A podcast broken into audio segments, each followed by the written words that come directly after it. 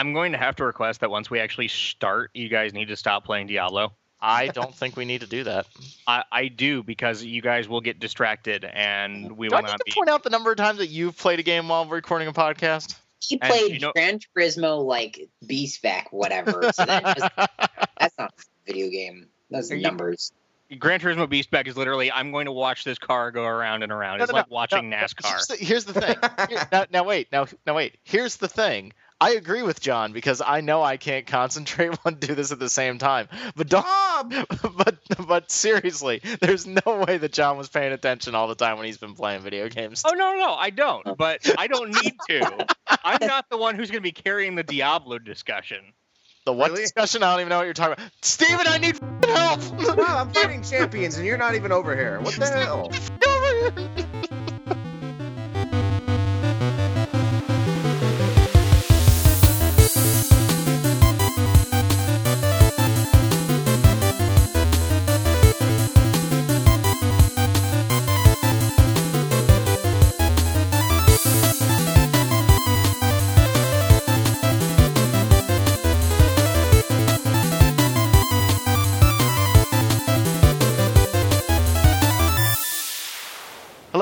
Welcome to episode 45 of Random Encounter, the RPG Fan Podcast.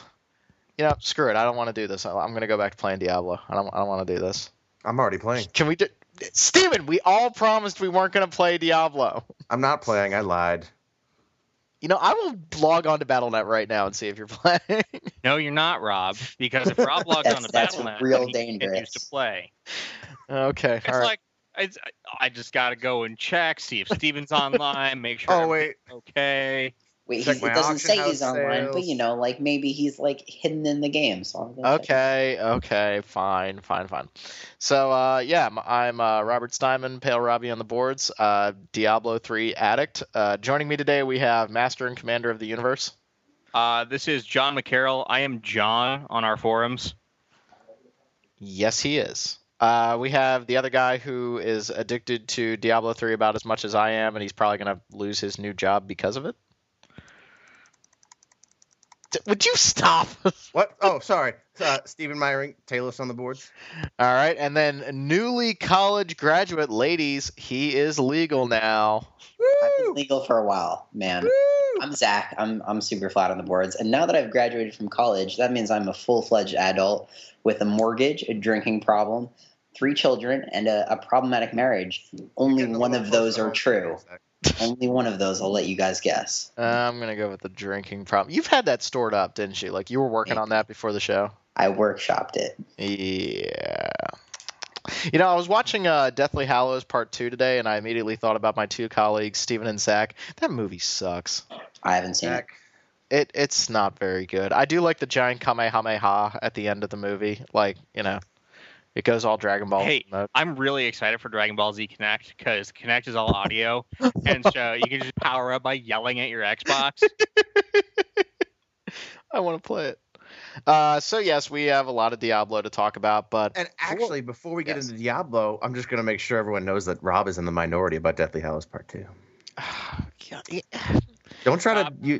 This is not the Harry Potter podcast. We have 2 people that write and perform in fan fiction. All right, fan fiction is a little bit strong there. it's charity improv, sir. Oh boy. And hey, I graduated, so I'm not doing that anymore. Yeah, sure. You're gonna go back and do it again. No.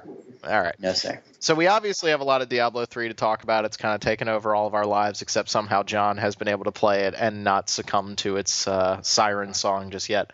But before we talk about that, because that'll probably take up way too much of the show, we have another game to talk about, a game that I cannot pronounce, apparently. Yes. According to Rob's last post, it says Gungnir. Gungnir is great. Did I really write that? Yeah, I did. You totally did. When we're putting together the podcast, he's like, where's that Gungnir interview that you did? Which will be at the end of this podcast. We talked to a couple of folks at Atlus about the upcoming Sting title, Gungnir, which, as I told Rob, is the name of Odin's spear, which all the Department Heaven games have the whole Norse mythology thing going for them. But yeah, no, Gungnir is going to be out the week after E3, so it's kind of we do this now or we're going to be waiting a while. All right, so tell us about the game a little bit. So these are the guys that also did Knights of the Nightmare? Apparently. Yeah, Knights of the Nightmare and Yggdra Union and Riviera. Which was awesome. Yes, all of which are very good games, except I really didn't like Knights of the Nightmare. But anyway, so as everyone knows, kind of Sting is known for having these absolutely crazy games, and there's a scale of crazy, but every one of them is kind of unique in the way that they approach things. It's not, let's take the standard RPG or strategy RPG or bullet hell plus strategy genre, which I don't think actually exists, and modify it. It's let's start and let's do something that's completely unique within these spaces. And what's interesting about Gungnir is Gungnir exists in the space of time is important. And what's incredibly unique is your turn comes up after a certain amount of time. There's a little clock that is on every turn, and it turns and it turns and it turns and it turns. Each one of those is 1 hour or 1 minute or something like that. I think it's 1 hour. And when it's your turn, you can move one character and perform one action. So, but you can control any character. So you have your party's only going to be like 4 or 5 characters on every map. So it's not like, oh, here's your army. You only have 1 turn for each of these people. But oftentimes you'll get 2 or 3 turns before the enemies get their turns. But the enemies all have their own unique turns. This is going to get really complicated if I go in depth into it. But we're actually going to be posting a gameplay video where I literally just go through an entire mission. So look for that soon. Really? Yes, I pulled the footage and I'm doing the voiceover. That's quite awesome. I look forward to that. We're starting to do video stuff because I have a thing that lets me record footage. Well, we did one video review, didn't we? We did the video review for Final Fantasy 13-2, right? No. I said that I would, and then I got held for time, and we never actually produced it. Okay. I can remember. I tried to avoid that like the plague, so I didn't. Yeah. So that will probably be our first video thing. But the game is very unique in regards to the elements that it brings. And it's one of those titles where I'm going to run into this when I write my review. It's going to be incredibly difficult to say, okay, well, here's how you break this down without spending 900 words just talking about gameplay systems, because that's how the Sting games work. Mm-hmm. But needless to say, you can drop in interrupts. Where it's like, oh, I want to take my turn now. If you gain enough tactics points, which you get from moving different characters around, which it's an incredibly complicated game. But much like the other Sting games, everything fits together. Well, that's what scared me off a little bit about Knights of the Nightmare. When I kind of read up on that game, I was like, whoa, this seems like math. And I don't know if I want to play this. And Knights of the Nightmare is by far the most complicated of the Sting games that we've seen in North America. And I think even of those just released in Japan as well. Knights of the Nightmare is on one end of the scale of crazy, where like Riviera and Hexyz Force are on the other end. Hmm. Yeah, I remember I played all 3 of them, and I liked Hexyz Force. That's like the most vanilla of them. But Knights of the Nightmare is very complex. I mean, I think it's fun, but it's not friendly to the new player. Yeah, and I don't know who it is friendly towards, and I think that part of it is that it is unfriendly. It's for the hardcore person that likes both bullet hell shooters and strategy RPGs, which surprisingly there are a great deal of, because I'm one of those people. If you're a fan of bullet hell shooters and strategy games, you might like Knights in the Nightmare. Are we doing bad Amazon things tonight? You might like Frontline, Fuels of War. You might like Left 4 Dead 2. You might like Mario Kart. Ah, but boy. It's incredibly difficult to go into Gungnir, and I've tried practicing for this podcast, and like, what am I going to say? And it's like one of the reasons I recorded the footage for the Gungnir video preview like a week and a half ago, and I'm still going like, what the hell am I going to say for, you know, the battle's like 15 minutes long. I might just put in like a 2-minute intro where I talk about it and then let the footage go. But it's a very unique game. The story is pretty interesting. You're a member of a resistance force against a overpowering empire. Which whoa! Now wait a minute here. That just sounds so new and fresh for the JRPG. I mean, And then this giant spear falls from the earth, or falls from the sky after your friends are executed, and then you become like the herald of somebody. Zakaroom. Sorry, I had to throw a Diablo reference in there. Why is it always that we're fighting against an evil, oppressive empire? Why can't we just be the empire and oppress other people? You know what? That's one of the reasons I really enjoy the deception games. Oh, yeah. You were saying that those games were like made for me, and I still need to play them. Yeah, you start out and you're like, oh, by the way, you're evil, and you need to kill everyone who comes into your castle. Yeah, you like make spike traps and stuff for like your dinner guests. Yes. No, I need to play. John, do you have an old copy of that? I would really like to play that at some point. I'll see if I can find a copy of Trapped. Trapped is the one for PS2. It has an awful story, but it's got the best gameplay out of them, because the first three were PS1 titles, and they're all kind of archaic at this point. Okay, I want to play a game where I can like make a throne of death for people to sit on. Yeah, those are interesting games, and I think that there should be more games where you get to play as the bad guys. Yeah, I always, I don't know why, but I really like that, and not like a moral choice system. I don't want any of this like, oh, you know, I'm gonna be Paragon or Renegade, and I'm gonna, you know, hit the big red button or something. Like I want to just be outright evil. You know, I think it would be very interesting to see a JRPG come into it with that. And I can't think of any off the top of my head that do. Like, and you know, it could be a Western RPG too. Like, you have The Witcher, where you're kind of in the gray area.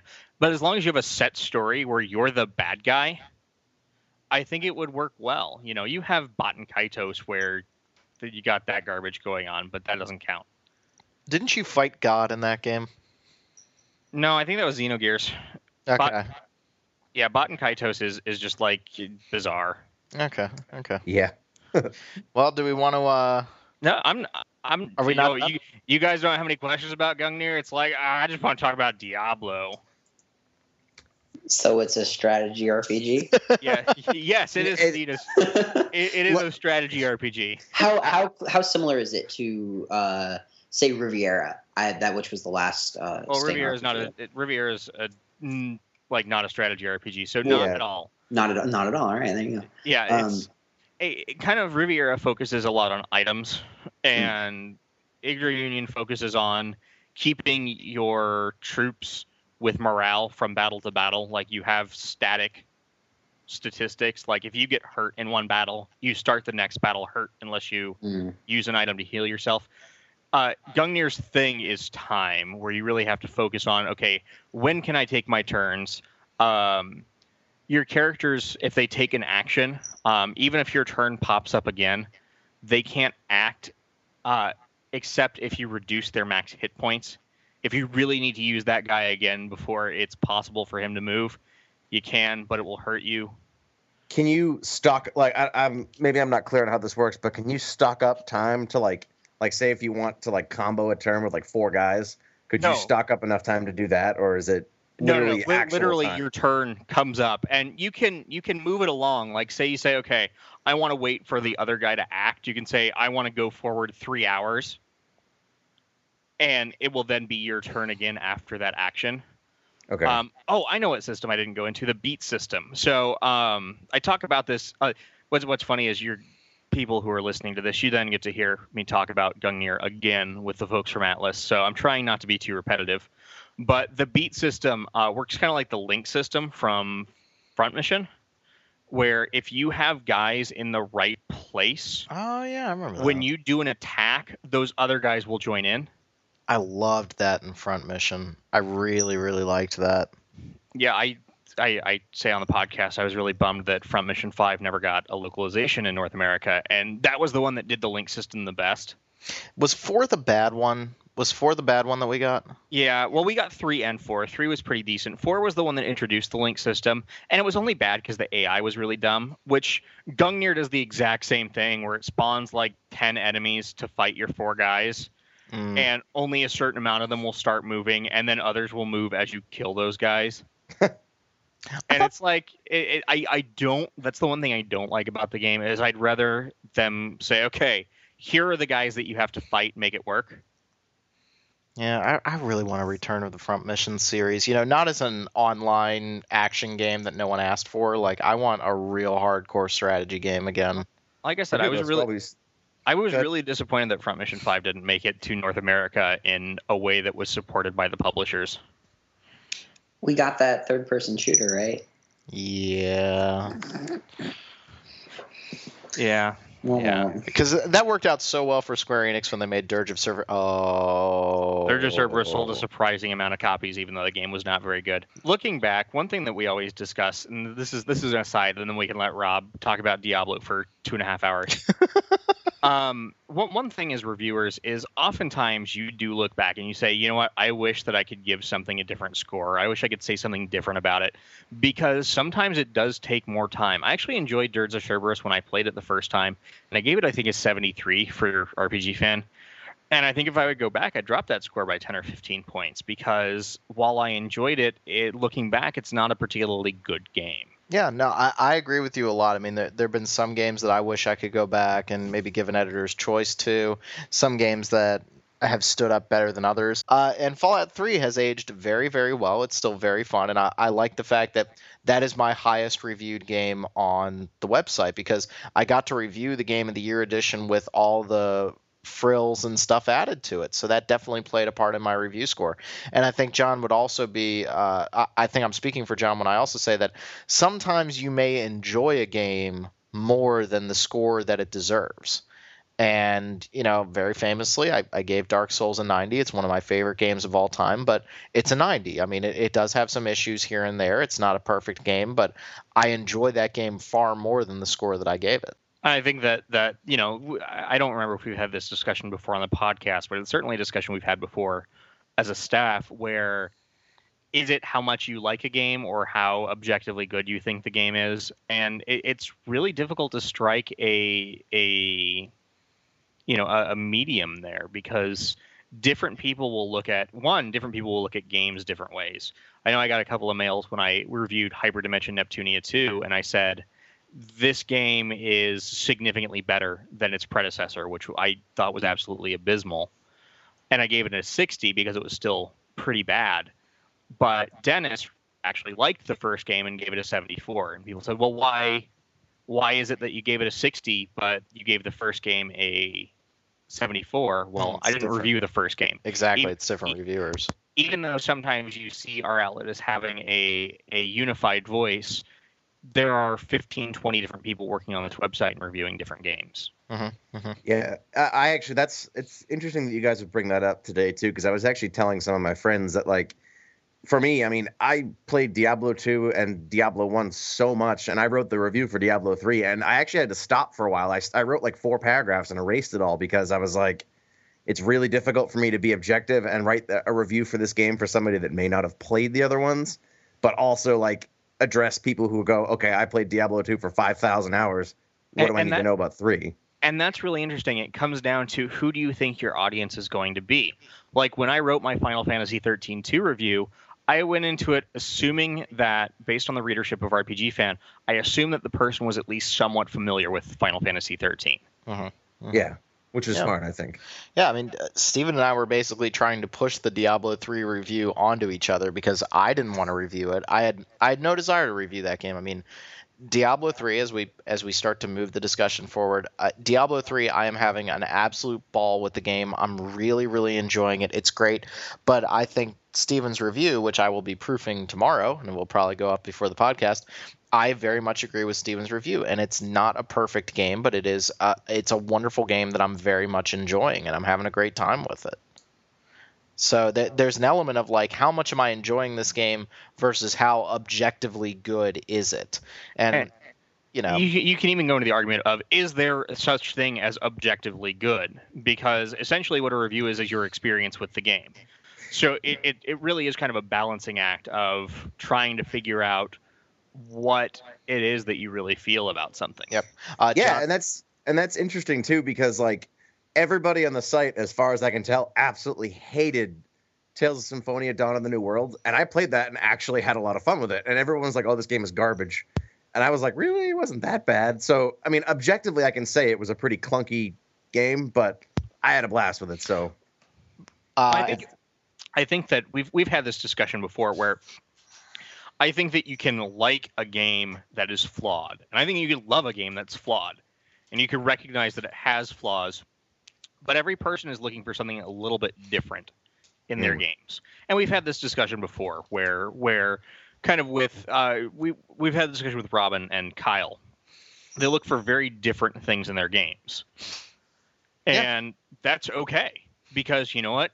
There are hundreds of games released every year, and there's one for each person. Even if I say I don't like it, even if I review your favorite game and I give it a 0 and I say this game is garbage, that's my thoughts on the game. And you know what? It's okay for me to disagree with you, and it's okay for you to love that game. Mm-hmm. Well, also what's interesting is when you have games that try new things or games that scratch a particular niche audience, you can see a real disparity in review scores. I mean, the one Sony executive very adamantly said that he thought Demon's Souls was crap when he played it, and that's why they didn't bring it to America, and that game was able to find an audience. We're seeing it now with Dragon's Dogma, which is really getting scores of, like, you know, one guy gives it a 7 or a 6 and another guy gives it a 9, which, you know, still is objectively on the good side of the scale, but it's showing a wide disparity in what do people think of this game. Is this game a title for everyone? And I think that that's the other thing. Certain games, I can put them in front of, you know, people of all ages, of all different creeds and backgrounds, and they're going to enjoy, while other people maybe, you know, Steven will like a more punishing game more than another player, for example. Dark Souls is a great example of that. We love that game, but there are people who hate that game with just a fiery passion, and that's just an example of how... Oh, I remember what I was going to talk about. Dragon's Dogma. Dragon's Dogma is... I've had a chance to play it. I'm really not enjoying it, but I can see kind of the people that do. Rob and I were talking about this before, during our pre-show, and... You know what? Dragon's Dogma is really going to appeal to people that like Monster Hunter and people who like that kind of game. That's not me. Like, I feel like, why am I doing this? There's really no point. There's no story in this. Yeah, the boss battles are cool when I climb on a guy and slice a Hydra's head off. As long as you don't glitch into the floor. Yeah. Well, I did glitch into the... Or no, what game did I glitch into the floor? It was like, oh, you found a secret, and respawned me. It was something I played recently. It may have been Dragon's Dogma, but I don't remember. But no, I mean, that goes on with the, there's a game for you, no matter who you are or what you enjoy. Mm-hmm. Well, I think we're all in some way enjoying Diablo 3, the latest magnum opus from Blizzard. It is good. Hang on a second. I have to inhale my collector's edition. Okay, so how pathetic is this that Steve and I are on opposite sides of the country? Not opposite sides of the country. I'm in Philly. Steven, were you still down in South Carolina at the time? For another 3 weeks. Okay, so Steven's down in South Carolina. I'm on the East Coast in Philly. And we both go to the midnight openings at our respective game stores. Both participate in trivia contests. And both win. Both win. And buy our collector's editions for Diablo 3. I got a very, very large display box of Diablo 3 for naming more Herodric Cube recipes than anybody else in the building. Like, it wasn't even like, I'm going to ring my own bell here. The next closest guy named like 5. I named like 13. And they were like, all right, we give up. I don't even know what that thing is. We had a general Diablo lore knowledge, and there were 65 possible points. I got 64 because I couldn't remember what one of the components to go into the secret cow level was. I forgot that it was a tome of Town Portal. I forgot that part. But I knew everything else, so I got a 64 out of 65. The closest person to me got a 19. Nice. It was domination, like absolute domination. So we get the game, we bring it home, we stay up till 3:30 in the morning, and we were clearly playing on. Oh, that's right. I didn't sleep. I meant to sleep, but I kept talking to my friends and hanging out. So instead of sleeping before work at 8 o'clock, I stayed awake staring at hour 37. Okay, so can we, before we start talking about the game, I have to talk about this. Error 37. The fact that in 12 hours, a meme was created and then basically abolished because Blizzard got their act together. I have never seen that before, where there are now Error 37 t-shirts available on IGN. And I'm like, guys, that problem was a very limited amount of time on launch day. Really? But like, that's That's how memes work. It's let's take something that was ridiculous. Yeah, or not ridiculous, but let's take something that was a shared experience, no matter how short of a shared experience. But because people were very gung-ho and wanted to play, they kept, well, I want to get in. Yeah, I mean, that's a very good point. Like, but here's my point. Here's my point with the whole thing. Does anybody even know if Terra had a successful launch after its first day? I don't know. It's still that game. Their servers are running. You guys see the point I'm making here? Ask Stephen Harris. He knows. But he actually liked it a lot. The point that I'm making, and that's not to be disparaging on Terra. That's not what I mean to say. What I mean to say is that people were assaulting Diablo and Blizzard and saying how this was the single greatest travesty in the history of existence. I believe after about 30 minutes, the word debacle was used by Kotaku. They were like, the Diablo 3 debacle. How can Blizzard avoid this in the future? And I was like, here's how they can avoid it. When 6 million people try to get into a box made for 500,000, some people fall by the wayside. And now you could definitely make the argument that Blizzard should have been a little bit more up on it. These are the World of Warcraft guys. But no. Hold on. You truly can't. The game because when a game becomes the fastest selling PC game of all time, selling 3. However many million copies in a single day, you can't prepare for that. You know what? I think that Steven's exaggerating saying they had a box for 500,000, but if you prepare for 2 million people in one day and you get 3.4, yeah, you're going to have some issues. And but, if I recall too, I read I have a friend on Twitter, he does like IT work, and he said people don't understand, when you have to install new server blades, you have to buy the hardware, get it, install the software on it, troubleshoot it, and then install it into the server farm. And that takes actual physical labor and time. Like it's like building a computer, because a server, all a server blade is a computer in a different format. Right. So literally, it's like we need more servers. It's not like, oh, here, let me go to the store and pick up a server that's tailor made for Diablo. Pick up a fully configured Diablo 3 server blade. Well, and that's what really aggravated me about the whole thing. Like, Steven, you and I played a fair bit of the beta. Okay. Did we think that there was any way that they were going to flip that switch on and that game was going to start working at 3 a.m.? No, that's why I went to sleep. I was like, there is no way it's going to work. Like, you know, I'm going to go to bed. I maintained unrealistic hope. My best friend came over at 3 a.m. and I looked at him and I said, this game is going to go on at 3 a.m. and we aren't going to touch it until tomorrow. And he's like, what do you mean? I was like, the servers are not going to work. I'm bracing myself for disappointment right now. And sure enough, by 5:30.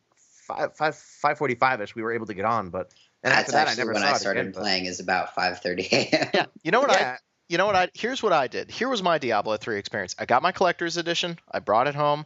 I went to bed. I woke up at 8:30 in the morning, brewed myself a cup of coffee, canceled class for my students, and sat down and played a wonderful 10-hour marathon of Diablo 3 with no connection issues until they kicked the servers down because they had major issues after the first 24 hours. I got a copy. I got my box copy the day before it came out, and I started playing, 2 days later? Yeah.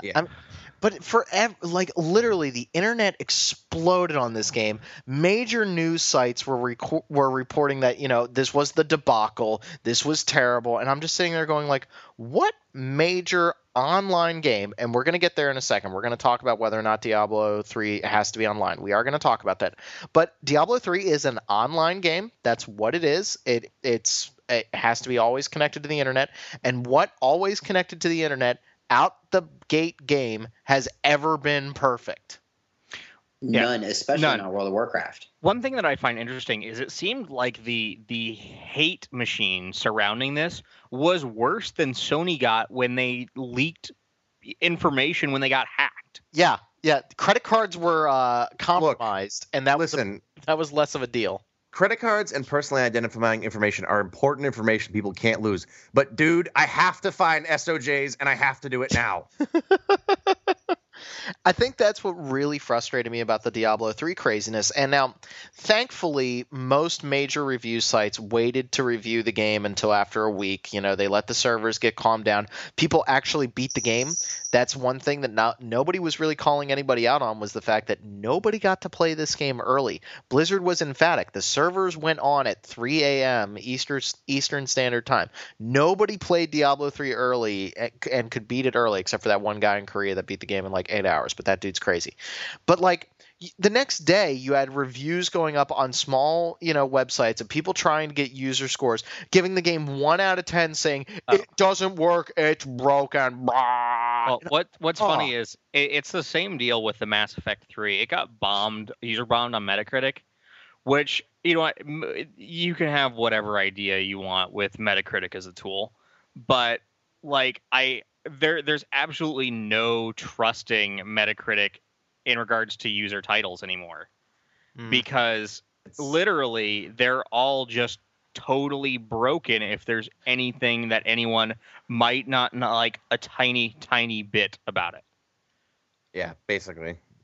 And you know what? I don't think we should downplay that some people are having legitimate connection issues, because they still are, and I definitely feel bad for those people. And some people on the site have actually had problems with it, and I don't doubt that they did, and that really sucks because I'm having a blast, and if I couldn't get connected, I'd be really mad. Yeah, but I think that because it's the internet, things get magnified. Definitely. You know, it's think about it. You know, 3.5 or 3.4 or whatever million people, and then 6 in one day, and 6 million in a week. And even if you have, you know, 15,000 people posting about major issues, think about it. That's sub 0.1%. Good point. But it's a debacle. It's a debacle. You know what? I think what it really all stems from is that the game is ridiculously anticipated, and everybody loved Diablo. Basically, almost everybody loved Diablo 2.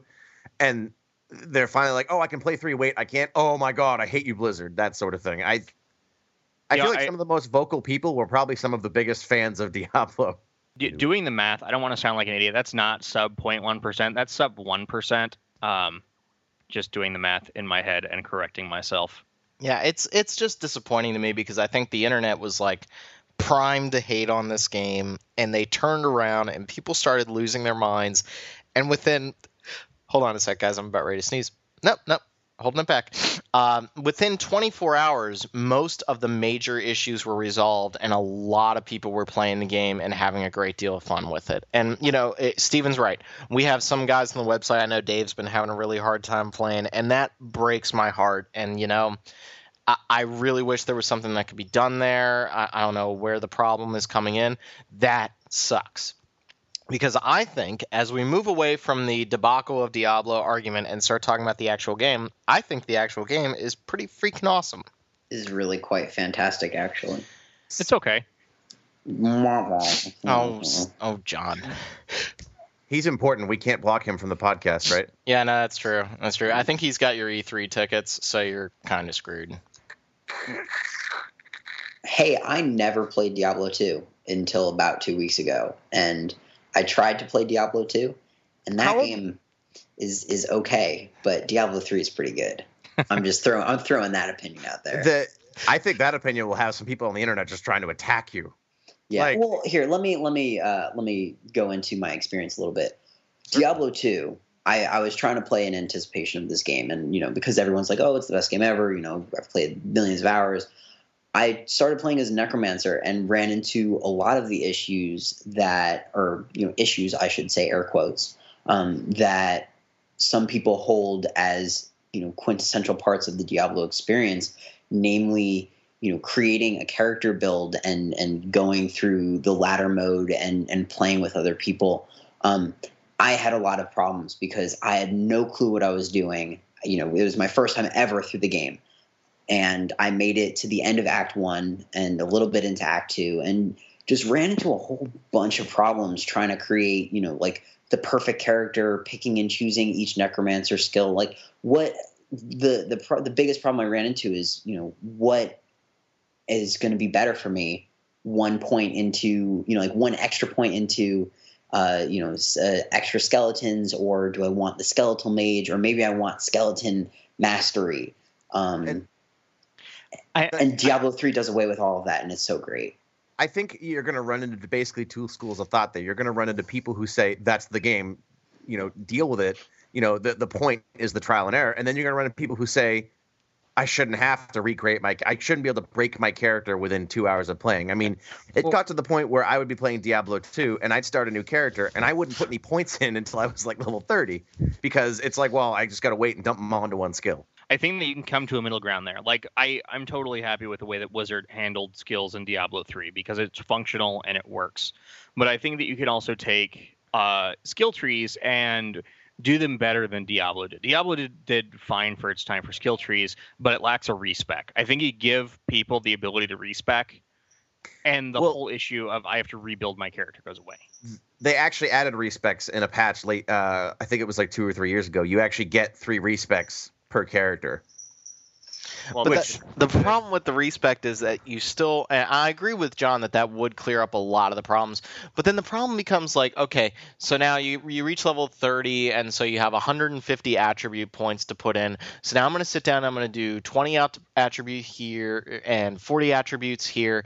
And yeah, it's a better system than not being able to respec, of course, but it still gets to the inherent problem of like, in Diablo 2, because of the way that the game was made, and this is why Diablo 3 works so much better in this respect, Diablo 2 was made, just get enough strength to be able to equip the best equipment, same with Dex. Dump it into Vitality. And then dump everything into Vitality for keeping you alive.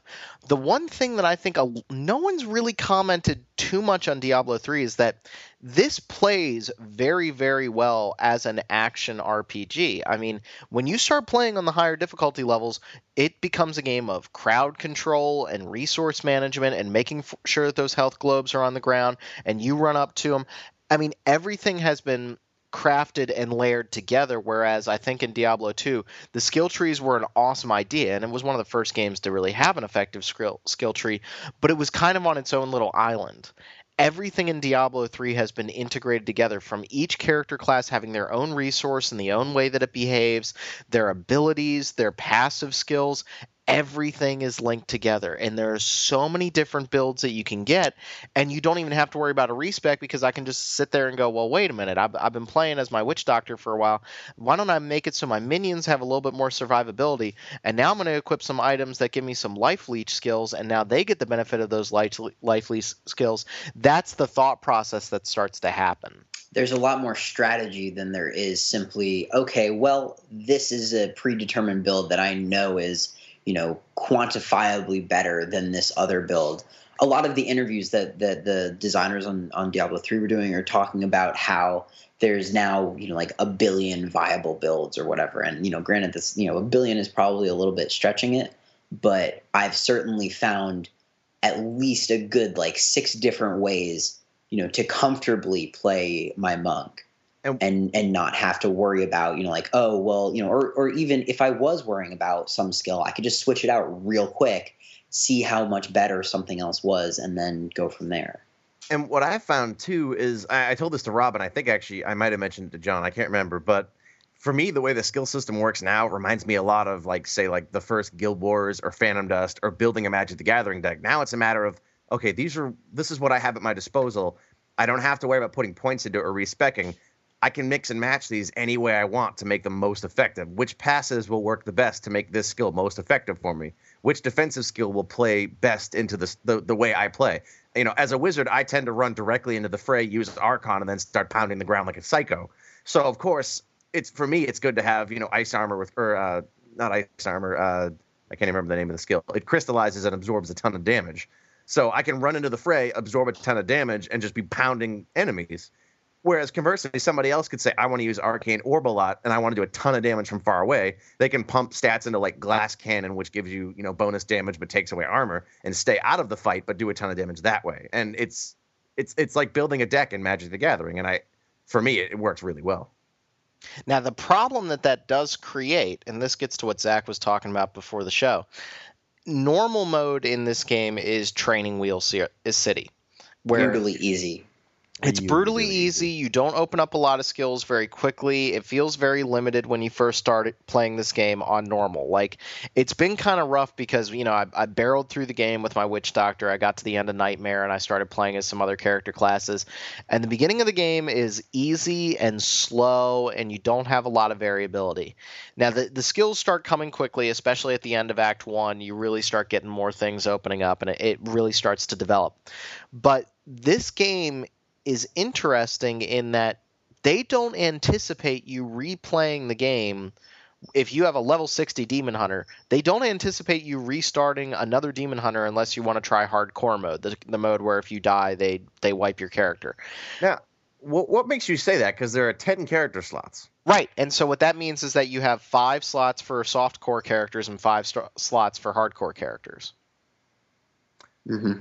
Yeah, I suppose that's what it boils down to. For me, I never play hardcore, so I have no desire to play hardcore either. And now, this is the point that I'm trying to make is that I really like to replay games. Like, this is the reason I replayed Deus Ex, why I replayed Dark Souls. I love to replay games from the very beginning of my character's progression, because now with the knowledge that I have available to me and I know what things are coming up, I can really optimize a build and I can really go through and try different things. Diablo 3, since you can't suddenly unlock a different skill at level 13. It's already been predetermined what you're unlocking. The variability comes from your loot, and there is a lot of variability with that. But I don't think Blizzard really wants you to replay a level 1 Demon Hunter after you've maxed one. They expect you to move on into their infinite mode, which is Inferno, which is a mode that always keeps challenging and always supplies loot. Whether or not that works, I don't know. I haven't reached the mode yet. We've heard a lot of rumblings about it. I haven't had a chance to try it out myself. But I think it's a novel idea. I don't know if it's going to work, though. And that to me could lose a little bit of the replayability, but at the same time, it's replayability just for the sake of replayability. I wouldn't have been getting anything new out of it. I mean, one of the issues that we were talking about before the show is that you have Diablo 3 as this great moment-to-moment gameplay experience where the individual sequence of, I'm fighting this elite enemy and I have to manage where my health orbs are and my potions and, what sorts of skills I have going on. The individual, the 90-second gameplay loop is pretty great. But then once you get past that into the itemization, and I don't know if we want to talk about the auction house right now, but everything that's going on kind of at the metagame level almost is a little bit broken right now. And Blizzard has a really good track record of going back into their games, so I don't think we're going to have to worry about, broken itemization for terribly long. But if they really do want that Inferno mode to continue as this infinite mode progression, then I think we really need, we're going to need some sort of change to come into effect. I mentioned that in my review, too, that a lot of people have voiced concerns, and I am definitely one of them, having played a lot of Diablo 2, is that the way itemization works now is essentially, I have a weapon. It doesn't matter what it is. I don't care at all. The only thing I care about is plus stats and the base DPS on that weapon, maybe the attack speed.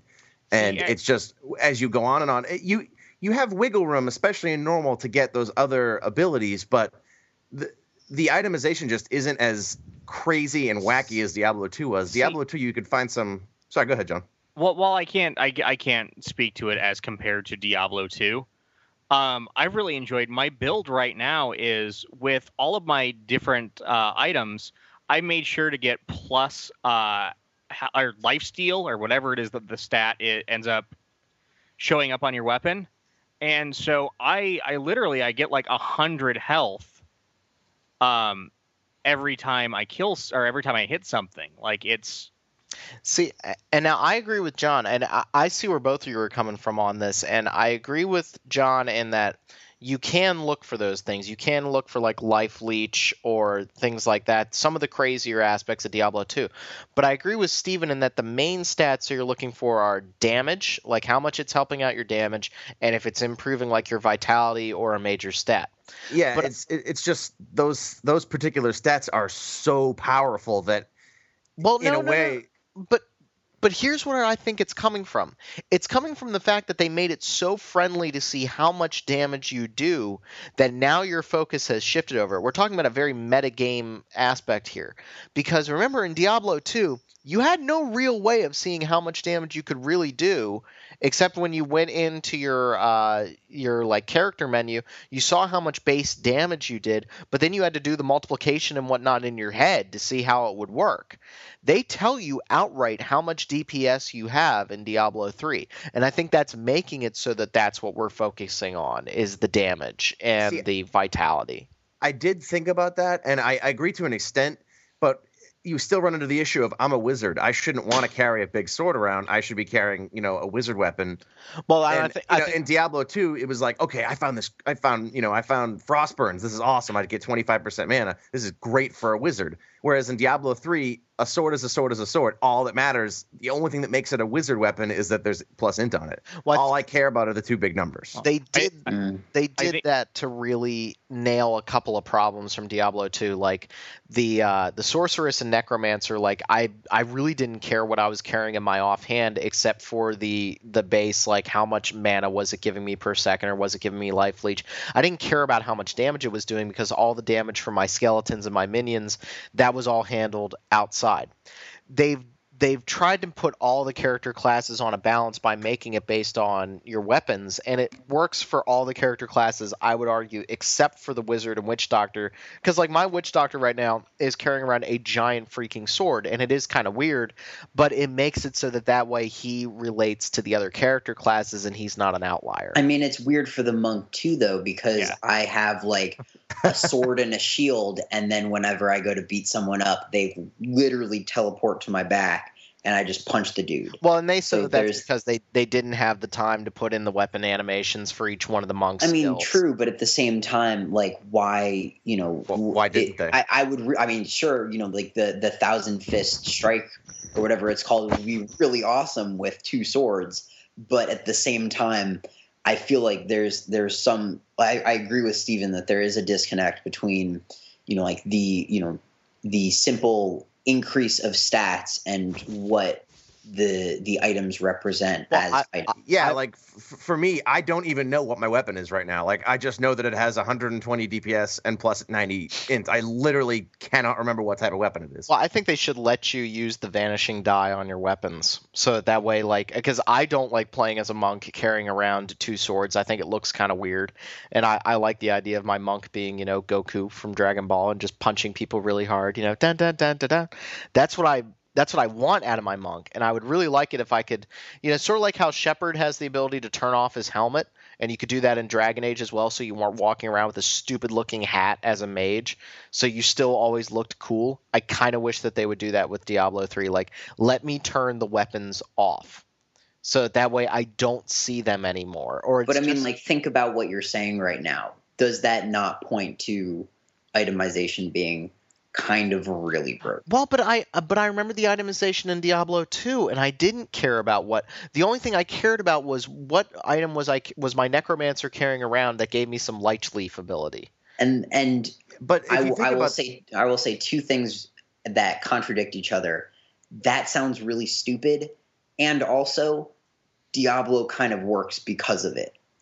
Yeah, the thing is, Diablo had its own wacky, weird logic, and that's what – the item hunt was in that game, was finding crazy items with ridiculous stats on them, like punch a guy and he teleports 50 feet away and then explodes, or some ridiculous thing like that. And I'm not seeing those things in Diablo 3. I'm just seeing, okay, this makes my skill stronger. Right, and I think that we need to, by playing more of the game, we might see something happen. I mean, the fan response right now to Inferno mode has been pretty negative, which I find interesting, because everybody who's sitting there complaining that Diablo 3 was too easy, then they get to Inferno, they're like, oh, it's too hard. I'm just like, oh my god, just pick one already. Now, it could be that it's inherently broken, but I think people are just predisposed to complaining about Diablo right now. I don't want to sit here and give off the impression that I am a Diablo defender. I totally see where you guys are coming across. It really pissed me off when I found out that the monk didn't just equip fist weapons. That really bothered me. I was like, why is the monk carrying around a scimitar? That, I mean, let me just clarify. It doesn't really piss me off. I'm really liking the game, like, a lot. way too much, more than I have a lot of games in the recent past. And, you know, so let's not paint in broad strokes that just because it's goofy that my monk teleports his sword and shield to his back, you know, it's still a really good game. And to be totally honest, Diablo 2 was goofy, and that's what I liked about it. And I liked that this one, it has weird crap like that too. Just, I'm a wizard. I'm carrying around a two-handed broadsword that gives 500 intelligence. It makes me, this sword makes me a genius, and I never use it. And I actually have to admit, I kind of laugh because the monk has a few attacks where he doesn't put his weapons on his back. He actually punches with his fists with his sword in his hand. So it's like he's like intentionally not – he's like lifting his hands up to punch with the part that isn't holding a weapon. It's all that strength training, you know. You guys have your sword. He's just awesome like that. That's why he needs decks. I think that the thing that we are kind of pointing out to, and Steven said it when I said that those weapon animations weren't in the game, and he said, well, why aren't they? I think Blizzard kind of got into a bad situation with Diablo 3 where I think they very realistically could have worked on this game for another 8 months, but they kind of said, look, we're going to start sinking money into this project, and how much more are we going to improve it? Let's bring it out. Yeah, I think the base game that they've released, and I say base game because Blizzard has already said in their financial reports and in their investor calls and whatnot that the Diablo 3 is going to be a similar platform to StarCraft and Warcraft, where we're going to be seeing expansions. We don't know if they're going to be major updates. We don't really have any idea what they're going to do, but this is not dead. Even in the freaking making of DVD, which I've been watching, they even talk about some story ideas that they could go with. We're going to talk about story in a little bit too. Yeah, I definitely agree with that. Like, I think they've even said too that they'll be doing content updates. So I have no doubt that there will be stuff to do in the game. Yeah, and the base game that they've released is finished. Is finished and fun and polished and good. Whereas Diablo 2, which is a game that has been basically put on a pedestal at this point. I mean, Diablo 2 is one of the weirdest games ever released in that when it came out, it got a lot of 8s and, you know, pretty decent review scores. And people were like, yeah, it's good, but it's a lot like Diablo 1 and it's kind of broken. And then Lord of Destruction came out and they patched it. And that's why that game was still playable 12 years later. Diablo 3 has come out and it's infinitely more playable than Diablo 2 was when it first came out. But now, is it going to have the longevity of Diablo 2? Are they going to support it? I don't have an answer for that. I don't know. I mean, that's kind of what I was talking about, how I was saying, you know, like the 90-second gameplay loop of find a mob, try to beat the crap out of the mob, and probably do so successfully unless you're playing on Inferno, and then, you know, take the loot and move on. That works really well, and they've crafted a very good experience around kind of placing the health orb pop-ups just so that you know you're almost running out of health, or placing, you know, that extra loot drop so that you're thinking, oh man, I could really use a little bit more DPS, and you get that loot drop. And I think that so far they've crafted a very fun and rewarding experience. It's the first game in a very long time where I've said, oh, hey, I just found this plus 30 item, like plus 30 dex item. I'm so excited because, like, realistically, finding some item in a game shouldn't be that exciting. But for some reason, it really is. Well, Hey, I got to cut in here. Do you know what breaks that? What? Oh, auction house. Here we go. Guess who hasn't touched the auction house? Yeah, I haven't either. And guess how happy I am. I agree with John is about to make a point. I just want to make it known that I agree completely with it. It definitely changes the flow of the game. Yes. So the auction house, and remember, the auction house has an inherent feature in that it is player driven. But in World of Warcraft, it works because you have your limited number of resources. You come through, you have unique items that are specific to certain areas, whatever, and it comes through and you get tiered stuff. Now, over time, that breaks. Like in World of Warcraft, copper is incredibly expensive now, even though it's the lowest tier metal. But there's still equilibrium. Things get priced equally. Well, when we were doing our pregame, we were all playing Diablo, and I was like, okay, I'm going to go to the auction house. I have 3,000 gold, which is not much at all. I'm going to buy some gear. I bought enough. My character was already pretty well geared. I bought enough. Okay, I'm going to get the terms wrong. Not unique equipment. What did I buy? Rares. I bought enough rares to literally double my DPS, and I still had 500 gold left over. Yeah, I definitely think that part of that is due just to the fact that the auction house, you know, you find so much stuff that people aren't charging as much for it. And I think also we're running into the game is so new that nobody really has a relative value for this stuff because there's so much of it. I mean, yet another issue is probably that, you know, it is normal mode. John, you know, just to clarify, is on normal mode right now.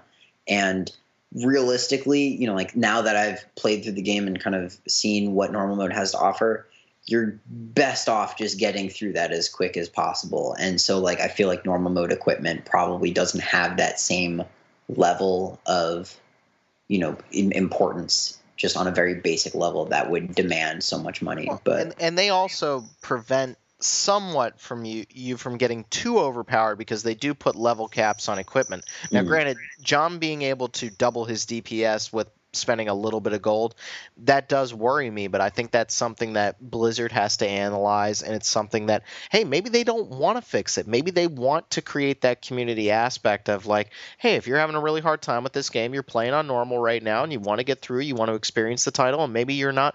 Like, my fiance, Jackie, is not going to play Diablo 3 on Nightmare. I don't think she is. She doesn't have any desire to. She wants to play the normal mode. Wait. She used your Radiant Gems and she's a normal? Steven, we're going to have a serious conversation about this before we're married. Okay, believe me, I'm with you on this. What? This is a serious problem right now for our relationship. Sorry to interrupt. Continue. No, it's fine. But she has no desire to play the game on the higher difficulty levels. So if she is running into problems and she can't find, you know, like if I can't play with her because we're using the same account, she doesn't have her own game, she's using mine, I can't help her out. So if she wants to go onto the auction house and spend a little bit of gold to make herself a little bit stronger, I'm fine with that. But where does that cutoff begin? I don't know. And that, I think John brings up a good point. That could become a problem. If everybody – the desire from all this stuff, from the always online connection, from the auction house, both real money and gold, all of this has been done to protect the player. I mean, I do not believe the grand conspiracy theory that Blizzard is just putting massive DRM in their title. I agree completely. Blizzard is trying to protect their player base because there are a lot of gold farmers on Diablo 1 and 2, and the games were inherently broken because of all the rampant cheating. The problem is that if they don't fix the economy of the auction house, then it doesn't matter that people can't make Godly Plate Mail of the Whale because they're just going to buy Godly Plate Mail of the Whale, and that's a problem. Which is kind of a concern of mine with the auction house. It's not that I don't like the auction house. It's that in Diablo 2, gold was... You know, Diablo 3 gold is so much more useful. D2 is basically just there for so you could waste it on, you know, gambling and repairs. Yeah. And in this one, in that game, you know, items were the commodities. Like, oh, I'll trade you. You know, people would trade runes or, you know, certain numbers of gems, or, you know, I'll trade, you know, grandfather for SOJ, and then, you know, scam the guy. I never did that, but that was the thing, is people traded items, and in this game there is a chat channel for trading items, but I don't see people. Why is someone going to say, I'll trade you this item that's of no use to me when I can put it on the auction house for 8 million gold and it'll sell, or when I can sell it for real money? Yeah, during one of the design documents for Diablo 3, it was one of their like GDC press conferences, they talked about the hope that they have when you get a piece of equipment. Do you want to trade it with a friend? Do you want to auction it in the auction house? Do you want to auction it for real money or gold? Do you want to break it down for material? They want to give you a wonderful array of things to do. And I think that the availability of that stuff is there, but whether or not it works in the sense of the economy, like, are they going to go in and maybe get rid of some of the rarer crafting materials so that way you actually do think that, wow, I just picked up this rare item. Do I really want to break it down, or do I want to sell it? Like, they're going to have to monitor it, and the problem is that they don't know how the player base is going to respond until you got 6 million people playing the damn game. So It's going to be inherently broken when it first comes out, because just like any new economy, you don't know what the people are going to do with it just yet. You have no idea. So they have to monitor it. And I think it could become something really special. But John's worry, I think it's totally legitimate. I really do. And it could blow Diablo 3 up. But I think that if it became too bad, they would just rip it out. I mean, that's the thing is, like, it could blow Diablo 3 up. But then again, you also have the option, and this is something that was talked about when the Real Money Auction House was first announced, you have the option of just not engaging in the auction house. Right, and I have not, I've not engaged. And I mean, it's a bummer because Blizzard is trying to create a service that exists beyond simple DRM and beyond simple protection for the players. You know, with Battle.net, they've made it easy for me to jump in and out of games with, you know, like Rob and Steven and John, but also friends from home and friends who I haven't seen in 2 years. And, you know, people that I generally wouldn't play games with, but because Diablo is this phenomenon, I'm able to. And it's kind of a bummer that, you know, avoiding the auction house is going to be a, you know, a solid way to play the game and not ruin the progression for the next, let's say, month or so. You know, they could take them longer or shorter to change it. But you also, you know, that seems like, you know, it's perfectly viable at the time right now. So, well, and we're also talking about a lot of peripheral stuff right now. We did touch, you know, lightly on the game, and I think the quality of the game is really, really special. I think that they somehow Blizzard came up with that grand equation that most other loot hacks have really struggled with of, I feel a connection with my loot, but just enough of a connection that when I get that new piece of loot, I get really excited for that new thing. And I'm not going, oh, well, that's going to be outclassed in 5 minutes, but I'm also not going, wow, I'm going to be stuck with this for 3 hours. They've really done a great job with that. I think the skill progression in the game is awesome. Granted, that's another aspect of the game that we don't know what's going to happen. Apparently, I've seen somebody take out the end of Act 1 boss on Inferno with a Witch Doctor in 9 seconds with a certain build. And that to me says, okay, they got some balancing to do because, you know, I was telling Steven, I think the Witch Doctor is the easiest class to play as. I had no problems with Nightmare until the very end when they start spamming a ton of enemies at you. I think the Witch Doctor is a little overpowered. But is that something that they're going to change? I mean, some of the runes, I don't see the use in them, but there could be a use in them. That's the kind of stuff that will determine whether or not Diablo 3 is a game that we're going to play 10 years from now. 10 years from now, we could be playing Diablo 3, but it's really hard to keep the content coming and to keep the patches coming. I mean, Diablo 2 is not the same game that it was released back in 2000. It is a completely different game. It was a completely different game a year later. And I'm really excited to see where Blizzard goes. You know, and I'm not already done with the main game. I'm still playing it and really enjoying it, but I'm interested to see what they're going to do.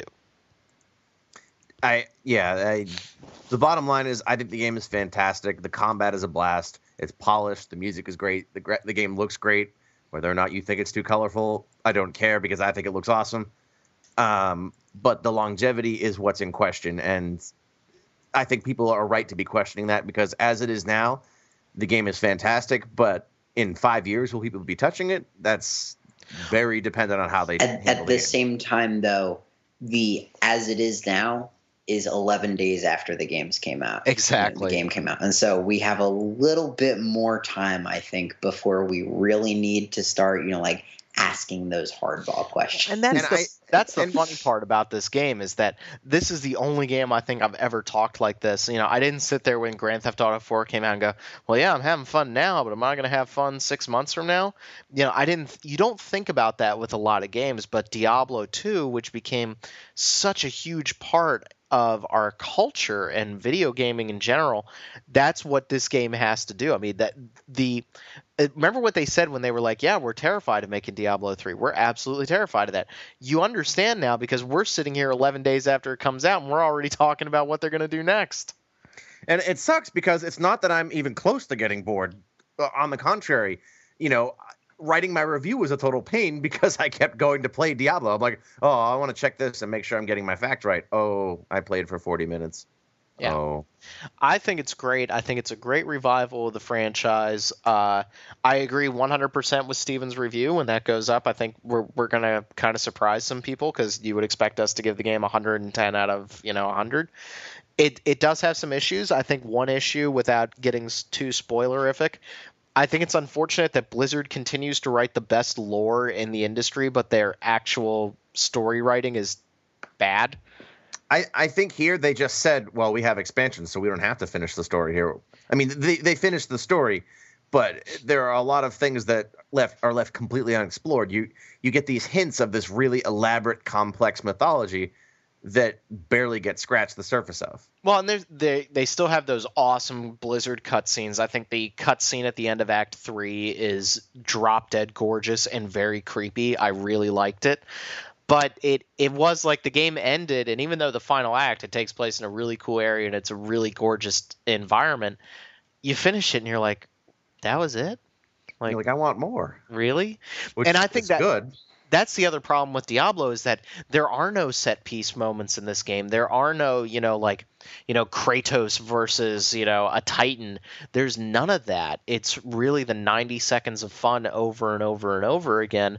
So I think the boss fights are significantly improved over Diablo 2. Oh, like, God, yes. Those are definitely set-piece moments. I mean, I guess you can't spoil them, but, there's one boss fight where you're fighting and then you're sitting there going, this is way too easy. I win. This is lame. And then all of a sudden it's like, LOL, no. That was without saying what boss that was my favorite boss because it was hilarious. That was tied for my favorite boss with the final boss because the final boss was just like, oh, you like Diablo 2? Here you go. Yeah, and it was a good version of the Diablo 2 fight, which, that fighting Diablo and Diablo 2 as a level, 30 necromancer was practically impossible. I just had to keep dying and keep doing a little watching him hit your skeletons and just instantly kill them. Yeah, I mean, and they've done a really good job of that. I think one thing, and I brought it up on the pre-show warm-up, and it's an interesting aspect of Diablo 3, is that because of what they did with the single-player campaign of StarCraft 2 and how different and unique and always changing that game was, I do think Diablo 3 looks a little underwhelming in comparison. Not saying that it's a bad game. I enjoyed Diablo 3 more than StarCraft 2, but I think StarCraft 2's single-player was so much more daring and tried to do so many different things that Diablo 3 doesn't do that, and by comparison, it looks a little bit shoddier because of that. It's just an interesting, I was waiting for that, StarCraft 2 moment of, holy crap, that's a really good idea, and it never really came. Yeah. Are you talking, plot-wise, or? Well, not just plot-wise. I mean, that's not the main point, but just, the way that every single mission in StarCraft 2 was different. Yeah, you have unique things to do, whereas I think my issue with Diablo is I think Diablo is fun, but unlike these guys who are playing 8 hours at a time, I find myself struggling to play more than 20 or 30 minutes, because for me it's just like, okay, I want to click a lot, and then I'm going to click a lot some more, and then I'm going to click a lot some again. But I do like, and then I'm going to click a lot. There's a lot of clicking. But I think you like the game, though, John. I think you do like it, but even though it's not your cup of tea. Yeah, I mean, and to be completely fair, really the only kind of loot game that has been, I really like this is Phantasy Star Portable. Oh, yeah. That was a great one. But, yeah, no, you're right that it's not my style of game, even though I buy Torchlight and I bought Titan Quest and I bought all these kinds of games. Because they're good for playing in short spurts, but they're not the kinds of games that I can sit down and, okay, I'm going to play this for any length of time. See, and I find it so relaxing. It's just a, relax, enjoy the end of the day, play Diablo. You get better, you get more stuff. I mean, they just do a really good job of drip-feeding you fun. The feedback loop is brilliant. Oh, yeah. I mean, on a very basic level, it's just, hey, I'm going to wipe out this crowd of enemies and then get some more points, in whatever stat. And then I'm going to be able to wipe out another larger crowd of enemies and get even more stat points, which if you, on a very reductional level, reductional is not a word, reductionist. Reducing it to its simplest element. Yes, there you go. That's not a word. It's almost kind of terrifying that we are so into that hey, it's Diablo and it's a special place. Rob, you are so totally caught. Hey, wait, you better not be playing.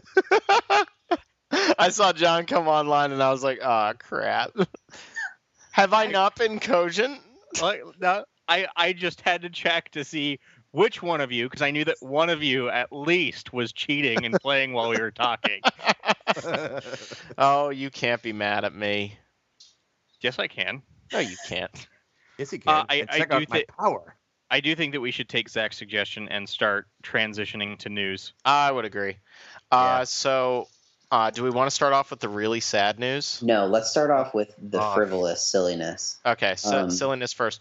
Demon Souls servers still staying on. Oh, yeah, I forgot about that. Yeah, I don't think we actually wrote a story on that yet. It's not up yet. Atlus announced in their newsletter that they're going to have, they're just going to continue the servers. They didn't say for how long. And they didn't say, really why, but wow. I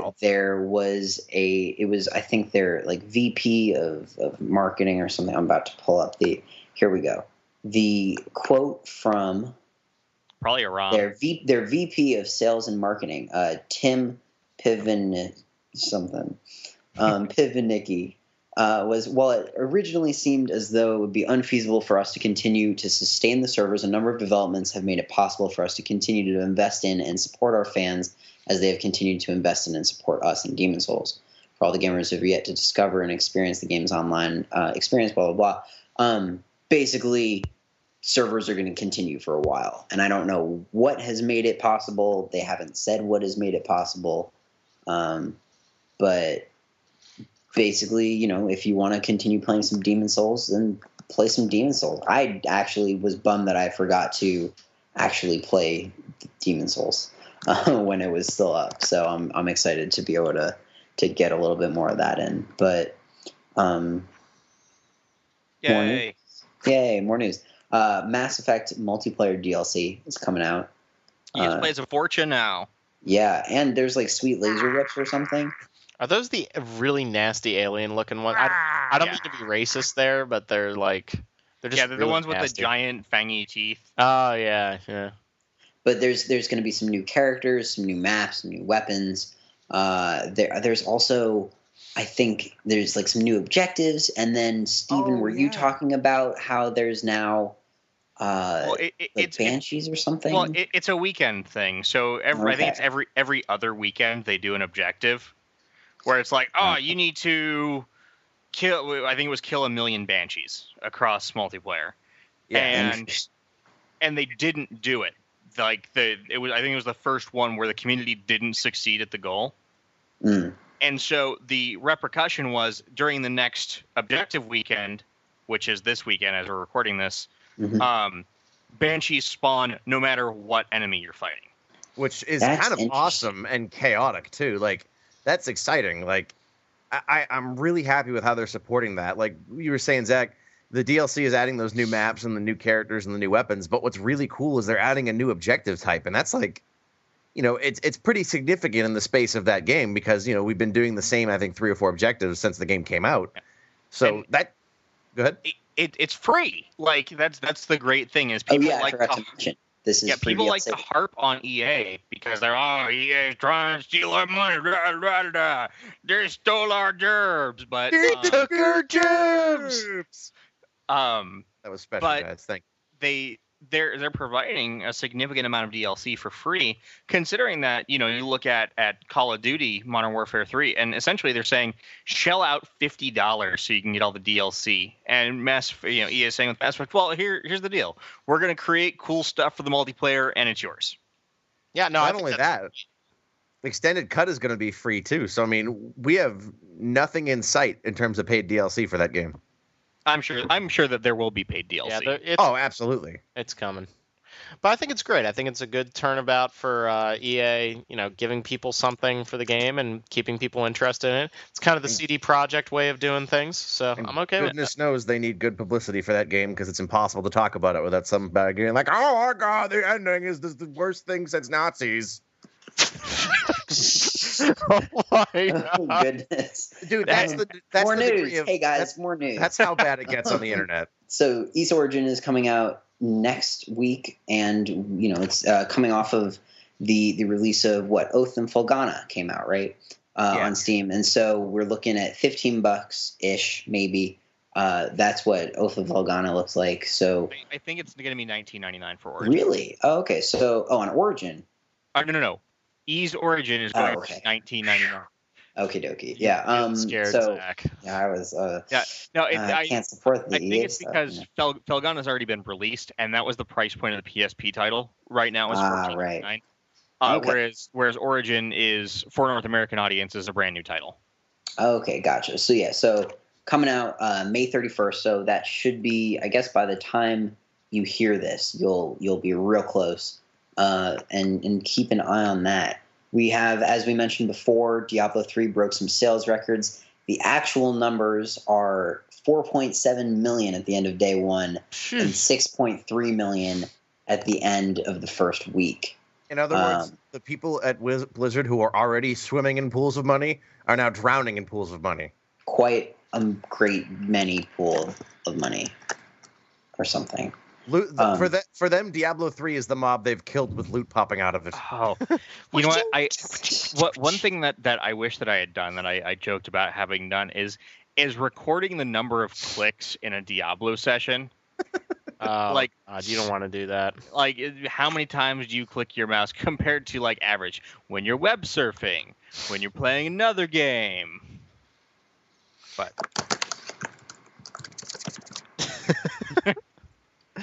Oh, but it's so satisfying. Yeah, I mean, they've sold so many copies of this game. I mean, anybody... Yeah, I wasn't sure how well it was going to sell. I thought it was going to do well, but that is monstrous. Is that better than StarCraft 2? I mean, I know it's a record. Probably. Yeah, I mean, considering that it's the best-selling PC game of all time or whatever. Well, the fastest-selling. Fastest-selling. Best-selling is still like The Sims. Oh, yeah, probably. But... there's like 50 of those. Mm-hmm.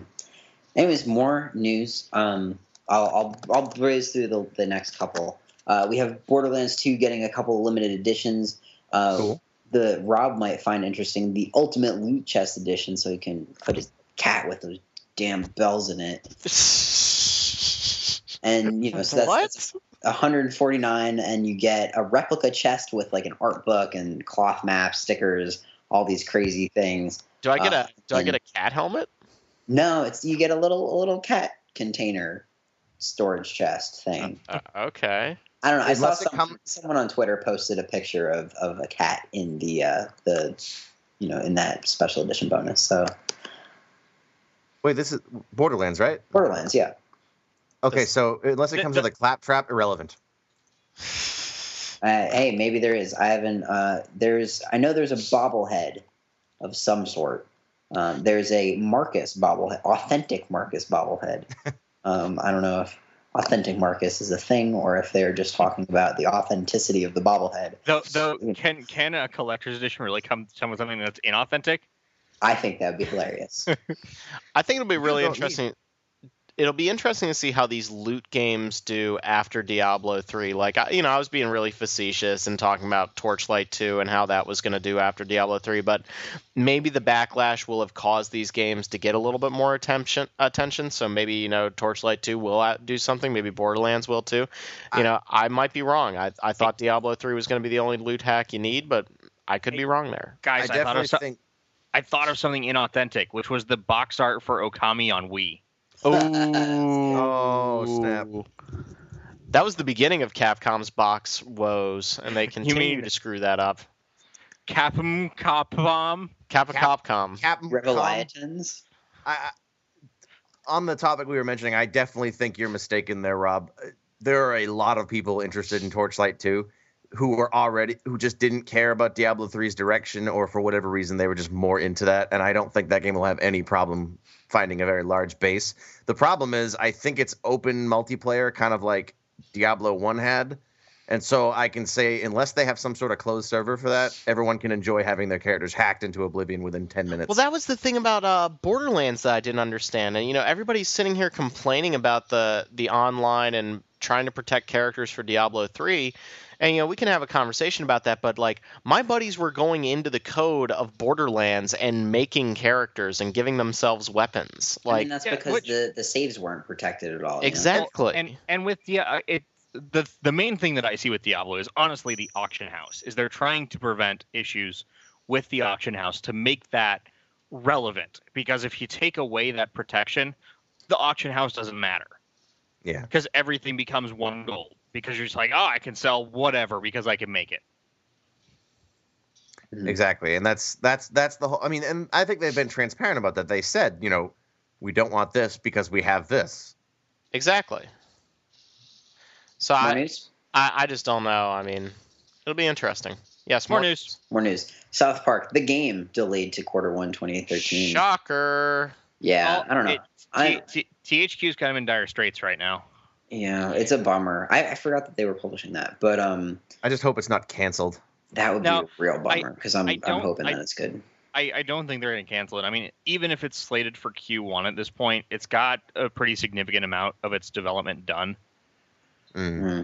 I mean, the only thing that I'm now worried about is that there's so many games that are being pushed to Q1 2013, and it's looking like a really good quarter for games. But, you know, if South Park somehow isn't able to rely on the South Park brand, you know, then we might – that might be a bummer for Obsidian. Well, what else? I really hope good things happen for Obsidian because they've had some rough times recently. Well, what all has been pushed? I know BioShock's been pushed. BioShock. Tomb Raider just got pushed. Something else big just got pushed recently that I can't remember off the top of my head. But Darksiders is now like August. Maybe. I think someone was speculating that Grand Theft Auto 5 was going to come out Q1 2013. Grand Theft Auto 5 is May. I don't know why we're having these conversations. Is it? It's May. That is Rockstar's release schedule now. Like, well, it's on their financials for this year. Which... And does that include May? No, fiscal ends in April, right? Or I think for 2K it ends in April. Yeah. But anyways, CD Projekt has an announcement coming up for it could be for their new RPG in a brand new setting, air quotes. Yes, so which we think is going to be modern or near future because the symbol that they're using to hire people is a gun. Mm. It looks like a 9mm, like a modern gun, not a revolver or anything. CD, a pizza with 9mm bullets on it. CD, can't you guys just make more Witcher? And they are. Yeah, that's true. I think they're getting a lot more people. So yeah, I'm excited. I still have yet to play Witcher 2. That and something else that I can't remember are two really big games that I'm intending to play this summer before I Dark Souls? Maybe. It's good. I played Dark Souls already. You didn't beat it, though. You didn't love it enough. I did not love it enough. But honestly, by the time that you actually listen to this podcast, you'll know what it is that CD Projekt has announced. We don't, because we can't. Yeah. We don't know the future. So honestly, if you can send me an email and let me know what happens, but send it to me now, that would be appreciated. I just got really confused. Yep. Time travel, man. Time travel. Okay. XSeed is going to be localizing Ragnarok Odyssey. For the Vita. It's actually sometime 2012. I'm going to do the rest of these so we can get to the big story. Grand Knight's history localization is canceled. Because I was kind of looking forward to that.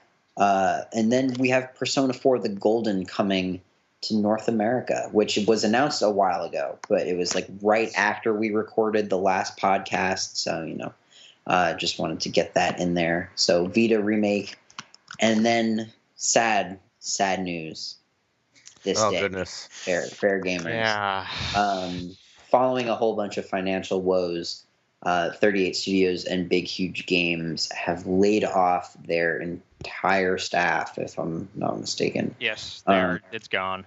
That's a real problem. So these are the people who brought you more recently Kingdoms of Amalur Reckoning. That have in the past brought you Supreme Commander and a couple of other big gas-powered with Supreme Commander. It's that. The Rise of Legends, Rise of Nations. And then they did one of the Age of Empires 3 expansions. Yeah. And in the future, they were hoping to bring you Codename Copernicus, their Amalur MMO, but it's looking less and less like... It's gone. It's gone. Is that gone? All right. So it's Homer going. It's just a little dirty. It's still good. It's still good. From what I read of the financials, they're so much in the hole that there's that game is toast. Here's my speculation on the topic is that Amalur, if you take Kingdoms of Amalur Reckoning as a self-contained unit, that game was probably profitable. But you take the Copernicus MMO, which they were working on before they even purchased... That was like a good 5 years, right? Yeah, before they purchased Big Huge Games. I think that that became a development money pit. Because, and this may have been top-down. You know, Curt Schilling is a huge gamer. He probably wanted to make his perfect game. And there's no such thing as a perfect game. You know, it's... If you keep saying, I want this option and this option and this option and this option and this option... You're going to run out of money before your game comes out, and I honestly think that was the case here. Mm-hmm. And I mean, the bummer is that if you go into a couple of the different press conferences that happened after all of these issues coming up with the loans that Rhode Island gave 38 Studios, you'll find that, like John said, there's this discrepancy between how Reckoning did and what Rhode Island thought the game was going to do, or I guess more specifically, Chafee, who is at Lincoln Chafee, who's the governor of Rhode Island. There's all these different people who think different things as, you know, different levels of success. Yeah. Well, the Rhode Island governor said, like, oh, the game needed to sell 3 million to be profitable. And I find that mind boggling. And I don't think that's true. Yeah. I think that total would include what would be required to fund Copernicus. Mm.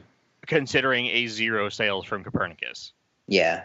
Yeah, there's no way.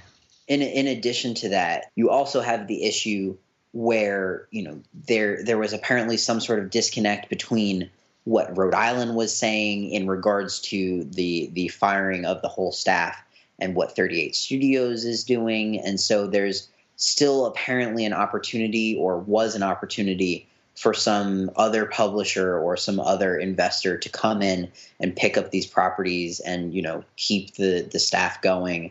But I guess at this point it's looking less and less likely that that's actually going to happen. Oh, go ahead. I was going to mention, I thought I read too that I guess like after they all got fired, they also got notified by the company that people who had relocated to Rhode Island and sold houses in Massachusetts actually didn't have those houses sold. So banks were contacting these employees going, yo, why aren't you paying your mortgage?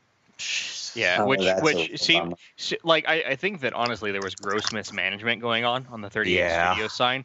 A lot of people are blaming Curt Schilling, and I don't think that that's necessarily where the blame lies in regards to that sort of mismanagement.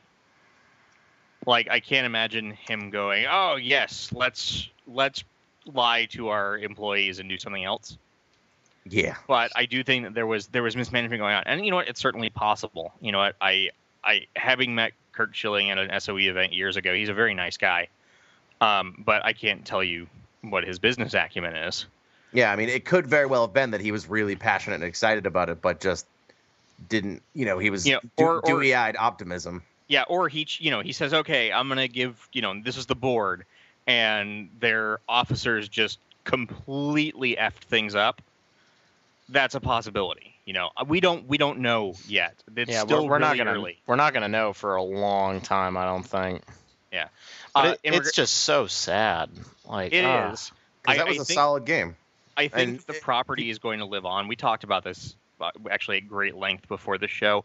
I think that what's going to happen is that some existing publisher, and my guess is EA, is actually going to buy this franchise because 1.2 million copies is pretty successful for a brand new IP. Yeah, yeah, for and the game was and the game was pretty well received. You know, I mean, I thought it was fantastic, and you know, there weren't really many people saying this is a terrible game. There were a lot of great ideas in that game.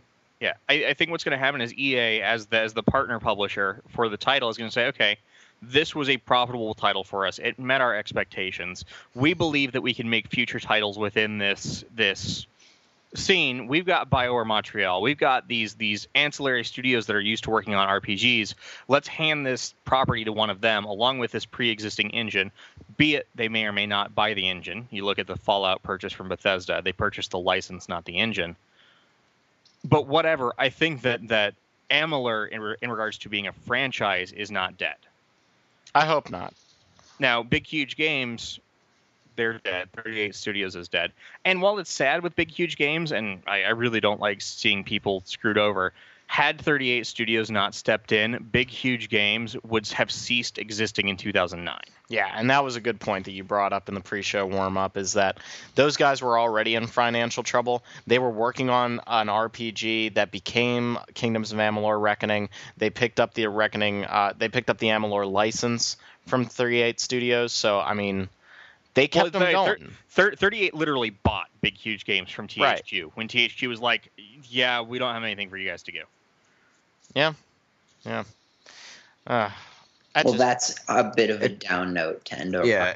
It just sucks to hear that that many people got screwed. Like, passionate people. Well, one thing that was really positive is on Twitter the day everything came about, 38 jobs was trending. It's clear other studios are hiring. So, it's... Unfortunately, in the games industry, things are very, very fluid in that a studio can exist one day and not exist the next. But three other studios spring out of the ashes. And, my brother's been laid off I don't know how many times. But he always finds another job because there's always work in the games industry. I was going to say, did he work on SOCOM 3? Because he should have been laid off for that. No, he worked on the original SOCOM. Okay, that was a damn good game, so he did not deserve that one.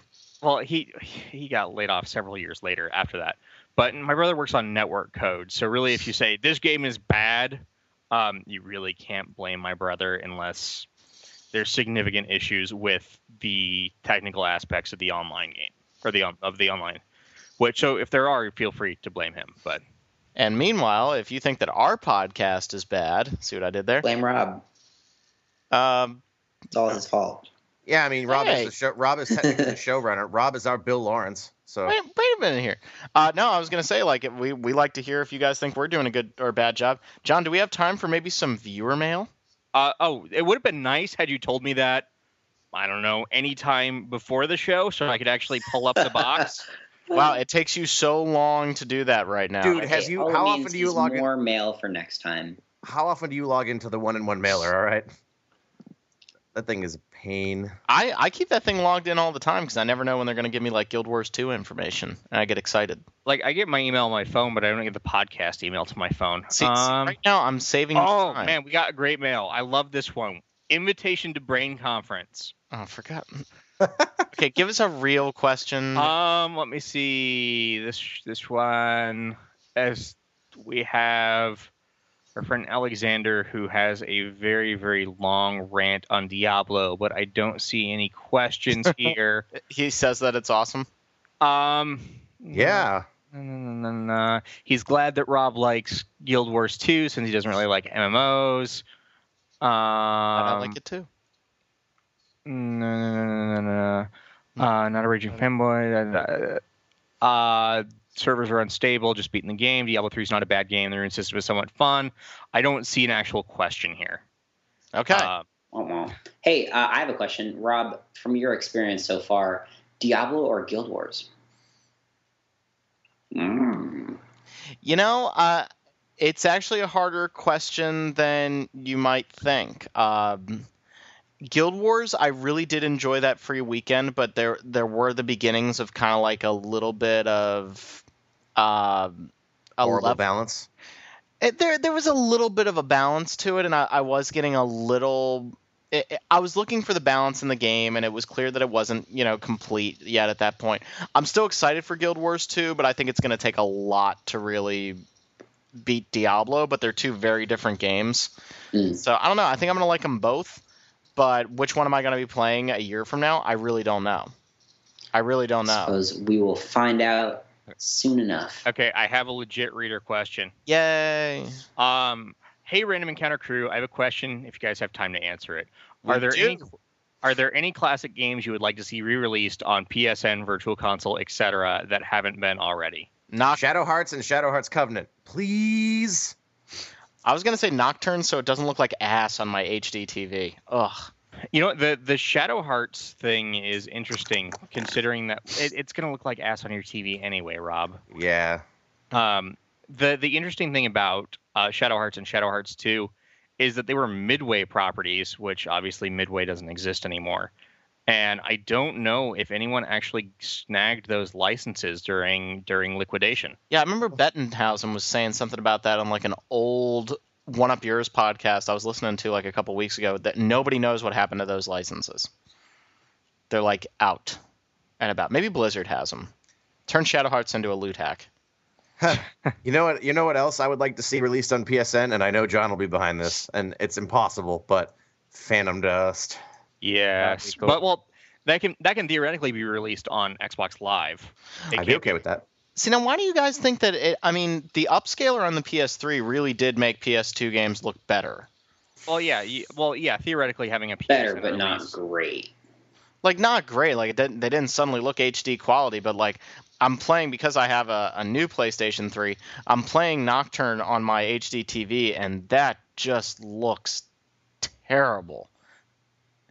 It looks so bad. Bummer, dude. Should have played it in 2004 or whenever it came out. Well, thank you, everybody, for listening to episode 45 of Random Encounter. As always, make sure to subscribe to us on iTunes or through the RSS feed. Keep giving us questions so I can spring them on John and make him feel awkward as he tries to search for questions in long email threads. Podcast@rpgfan.com. So we're going to have an interview with some folks from Atlus about Gungnir right after this. We're going to go over the same stuff that I really couldn't explain at the beginning of the podcast. Hopefully they explain it better than I did. And so, yeah, if you're interested in Sting's new title, you should probably give that one a listen. Yep. So before we head out, I was thinking we should each make a wonderful E3 prediction. I will be very, very, very busy. Come on, say something controversial. Let's see. I got mine. No Final Fantasy Versus 13. Ha. That's wow. Not controversial. You're really calling the future there, aren't you? Yep. I think that some company that we really aren't going to expect is going to announce a major RPG franchise. Do you know anything? No, actually, this is nothing that I actually know. So I know some things that I can't talk about, but that prediction is not those things. All right. Steven? I think at some point Versus 13 is going to be retitled Type 1. I think it's going to end up being retitled Final Fantasy 15. Oh, did you guys see that report? There might be a Final Fantasy 12, this be 12-3 or... No. So that's... Well, no, 12 didn't have a sequel. But that rumor is like that the project that Grin was working on is being moved around to a different developer. And it's garbage, I think. Yeah, I agree. Interesting. My prediction is... Persona 5. Deus Ex. No, I like doing the Persona 5 prediction, but I would not mind seeing rumblings of a new Deus Ex. Oh, I think we'll see Thief before Deus Ex. Oh, right. Is it the same developer? Yeah.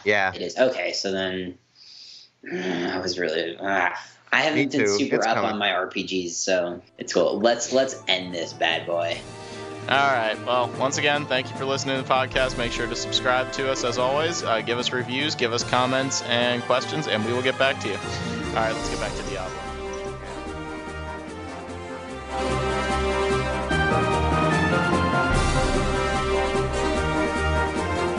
Hello, and welcome to a special edition of Random Encounter, the RPG Fan Podcast. This is your co-host, John McCarroll. Unfortunately, Rob is not here today, but I do have two very special guests. I have Richard Rodriguez, who is the QA lead at Atlus on Gungnir. Hi there. And I have a man that you met a couple of months ago, Aram Jabari, who is the PR manager at Atlus. Hello. And... As you may have guessed, seeing that Richard is the QA lead on Gungnir, we're going to talk about Gungnir, which new title from Atlus and Sting being the developers of Knights of the Nightmare, Yggdra Union, Hexyz Force, and all these other very complicated RPGs that many of you know and love. So Richard or Aram, whichever one of you wants to start, can you give us a brief kind of overview of... if you want to, even Department Heaven as a whole, and then how Gungnir fits in. Well, in terms of the Department Heaven series, like if you're familiar with it, like a lot of the games, they don't really kind of continue from one to the other. There's no like real connections between them aside from maybe like a character here and there and like the mythology there. So it really just kind of sits in its own little area within the series overall. I mean, the biggest connection to other games would be seeing some characters like Pamela the Witch is there, and like the Norse mythology is like definitely heavily in this game, like with some of the other ones as well. As for this game itself, it's mainly just about like this kind of conflict going on in this nation where there's like this race of people called the Leonicans that are being oppressed by the noble race of the Daltons, and the whole story is basically like you just kind of giving your ragtag group like creating resistance, like making your way across the nation to kind of oust this like oppressive government that's going on. For anyone who's unfamiliar with Sting's games, there was a really cool write-up I just saw by Cat Bailey on Joystick. I hope it's okay for you, John, for me to drop that. But she went into detail about the Dept Heaven series and just Sting's philosophy in general. And for anyone who's unfamiliar, basically, I think the first one that came out of North America would have been Riviera, The Promised Land, which was, for the most part, I guess you could say it was more of a straightforward RPG than Yggdra Union and the Nightmare, in that it was not, you know, a strategy RPG. But it was unique in that it kind of depended heavily on the items. The items were very core in item management, weapon management, durability. And then for the next game, Yggdra Union, it was this very interesting mix of like real time and turn-based strategy RPG elements. Knights in the Nightmare was this amazingly weird mix of strategy RPG and bullet hell action. So one of the things that the constant for Sting is that there seems to be no consistency or constancy between genre for game to game within the same universe. And it's very bold game making. It's very – sometimes I think maybe from one game to the other in the same series they maybe lose a fan just because like they go from a traditional RPG to something that's totally crazy. But I think anyone who gives the games time and dives into them finds some of the most – nuanced, layered, intricate, complex, and rewarding games. Even Hexyz Force, which was probably the most straightforward RPG of their entire universe. That was actually not. That was not Dept Heaven. That's right. Yeah, that's right. So with Gungnir, on a scale from Hexyz Force to Knights in the Nightmare, where is it on the crazy scale? I'd actually put it like in the lower half of the scale. Sure. Like it's pretty straightforward SRPG. There's just like a lot of little nuances here and there. It's definitely not like Knights where it's like its own genre entirely, or even Yggdra. I'd say it's basically around like where Riviera is, like in terms of how far off it is from the natural RPG. Much RPG in this case. Much closer to Luminous Arc, Final Fantasy Tactics, and the kind of the tried and true Disgaea, the pillars of the genre, as opposed to something more experimental, I think, like Knights and Legends. Well, it's interesting that you draw a comparison to Disgaea. I've only had a chance to play a few hours of the game, but it seems very interesting that things in Gungnir are very focused about time, whereas Disgaea you could move your characters around almost indefinitely. It seems like Gungnir is very controlled. You get one turn every now and again. You can move one character, but then you can interrupt. You can speed things up. You can move your turns around. And can you go into detail about this time system for our listeners? I just find it very intriguing. Yeah, well, it's kind of like how you said, where like they put a lot of control or restrictions on like what you can do, but at the same time, it's very open because on the one hand, yeah, you can only control one character when it's your party's turn to act. However, you can control like any character you want. You know, you can keep controlling the same guy over and over during your turn, and only switch over to those support characters like when it's useful. And that structure plays into the context of the story, right? I mean, there's like you said, this ragtag group comes together. They don't have an indefinite amount of time. Oh, yeah, you could look at it like that, just in terms of like their kind of low-level approach to it, you know, more kind of makeshift. Guerrilla. Yeah, exactly. Now, go ahead. Oh, no, go ahead. I was going to ask a follow-up question, but if you have more to say, I will let you finish. Oh, no, I was going to kind of clarify, but no, go ahead.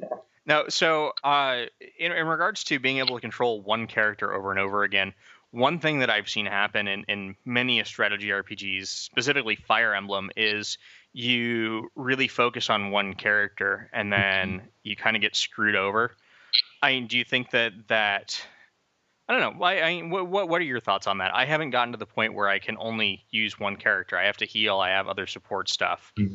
And yeah. I think, honestly, you have to move around with the beat system. So I just answered my own question. So why don't you talk about the beat system? Oh, well, first let me just clarify, like, I mean, when I was saying, like, controlling more than one, or using the same character more than once, like, I guess I was kind of exaggerating where you're not going to always use the same character over and over, but, like, when that time comes where you really want to use them, like, twice in a row, you know, you have that option. And even in terms of using the same character, like, they have their own wait time meter, which will increase, And if you want to keep using them, like they'll start, their max HP will actually start dropping. So there are definitely like things in place that kind of force you to move around and use the other characters as well. But like you said, the beat system, yeah, it's definitely one of the better like systems within the game where like you use all your party members, attack buff like anywhere from 2 to 3 or 4 characters all at once.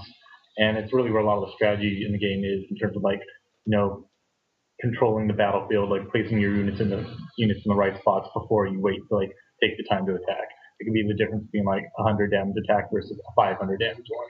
And risk reward is like a very long running theme in Sting games. I mean, I remember Hexyz had a system that was based almost entirely on risk reward and how you would allocate your points and for your special abilities in battle.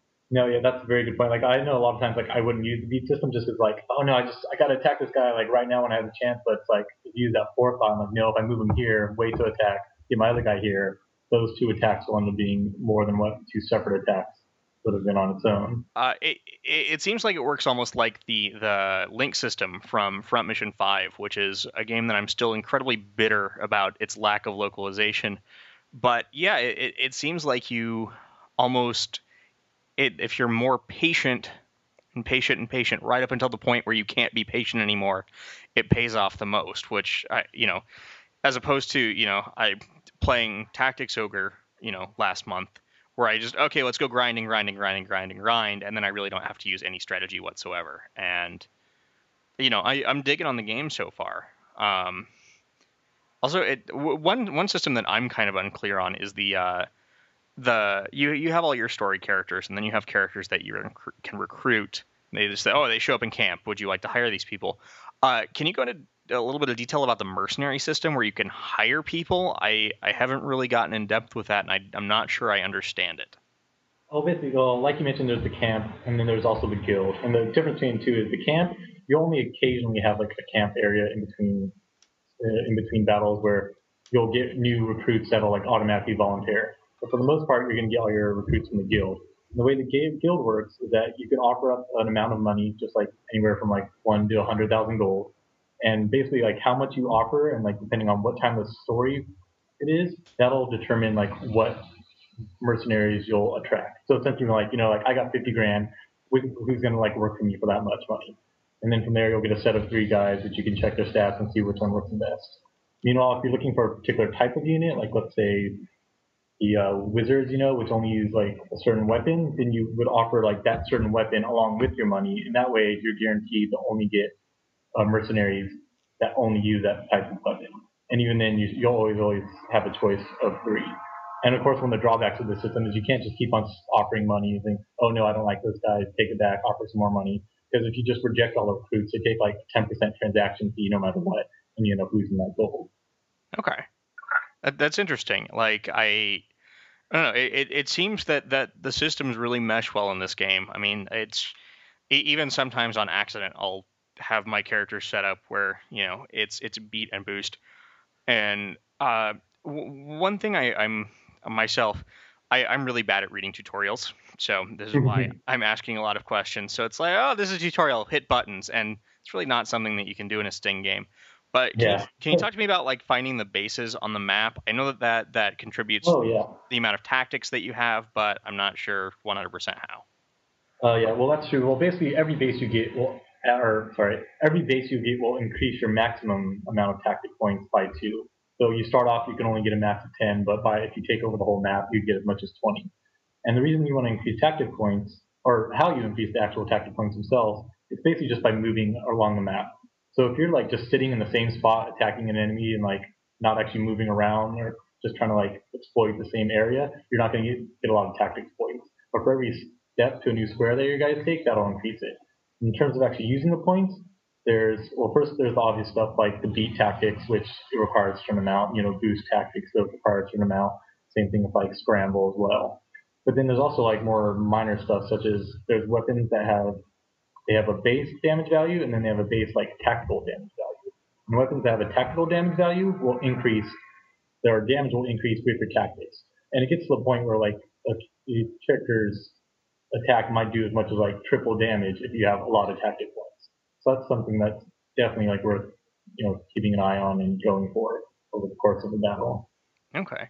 So, oh, go ahead. I'm sorry. Well, John, I wanted to say you mentioned a couple times about how there's a lot of balance to how all these different tactical elements that are in the game. And I wanted to reiterate for anyone who has never really played a Sting game, there is this consistent thread of the more you invest in a Sting game, whether it's an RPG or a strategy RPG or one of the kind of bizarre amalgams that just works of both, the more you invest, the more you get out of it. It's a very the games are rewarding the deeper you go. And some people, I think, are overwhelmed by the number of menus and so much text, so many statistics. But the thing that I think the takeaway is for anyone who's just looking for a strategy RPG, they'll find a lot to like with Gungnir. It has a lot of the same. You have to manage where your units are on the battlefield, and you have to basically be smart about your tactics for the most part. But there is a lot of these systems and elements that you can dive into. And I'm not saying they're all fully elective and optional. I think the game is rather hard if you don't know how to properly use things like the feed system. Yeah. But if you really want to dive into it just to the bottom of the pool, you'll find the game is willing to reward you for every step down you go. So for anyone who's kind of never played a Sting game and wondering, Gungnir, like all the other games in their lineup or their library, is willing to meet you every step of the way. And I found Gungnir to be a little bit more friendly than both Knights of the Nightmare and Yggdra Union, which is a positive for me. I mean, they don't lack the depth that the other games have, but they're certainly more friendly to newcomers or people who don't, or at least thus far, who don't want to dive, and min-max after every battle, which is certainly a positive. There's definitely a lot more familiar game mechanics. Yeah. Versus those other ones you mentioned. So Gungnir is a PSP title, and I wanted to hear, since Atlus does a lot of localization of Japanese titles, what do you guys think about the current market? It seems like every other news story that we're publishing from Japan is a new game on the PSP, but the platform's all but dead here in North America. How do you think that what are your thoughts on kind of the PSP market as it stands right now? Well, I think you're right to identify it as more vibrant or more healthy in Japan. I think that just from an objective standpoint, when you look at the numbers, and Monster Hunter, I think, was this tremendous beast in Japan in terms of moving PSP systems. We don't view the PSP as we look at it as a very viable platform for our fans. We've had a lot of great titles under our brand come out on PSP. We know a lot of our fans have a PSP, or maybe they've upgraded and they have the PlayStation Vita, but with the Vita, they still have the ability to purchase Gungnir or the game that comes out the month after that, Grolance or Wayfarer of Time, which are they're both really in the same genre, the same target player.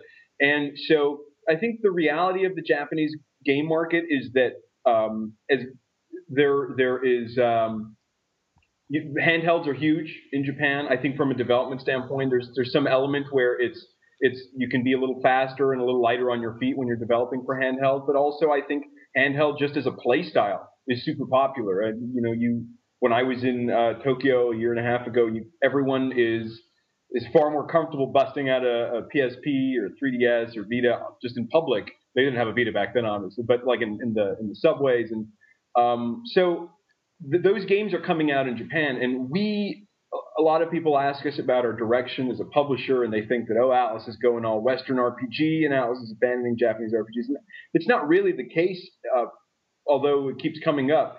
It's just a matter of what games are available for us to bring out that fall into that tradition of ours. And Gungnir, Grolancer fall into that 100%.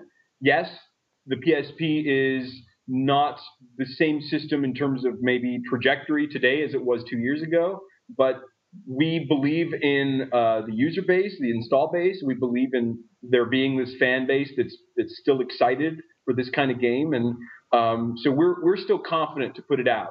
It's 2012, and obviously there aren't another 10 years of legs under the PSP, but we have this really cool way in which we can deliver the game on UMD, and we are planning a simultaneous launch on PlayStation Network when the game releases in June. And so we can cater to PSP Go users, we can cater to PlayStation Vita users, and it's our intention to do everything possible to make sure the game is compatible at launch on Vita as well. So we look at it as a really big audience. Okay. Now, here's the hardball question that you're not going to like. Sting had released a couple of games in Japan for the PSP, Blaze Union and Gloria Union. It seems like Atlus has published just about every other Sting game in North America. Is there a reason why these were passed over? There is no one reason for those titles or for any title that I can ever cite. There are a number of factors, though, that come into play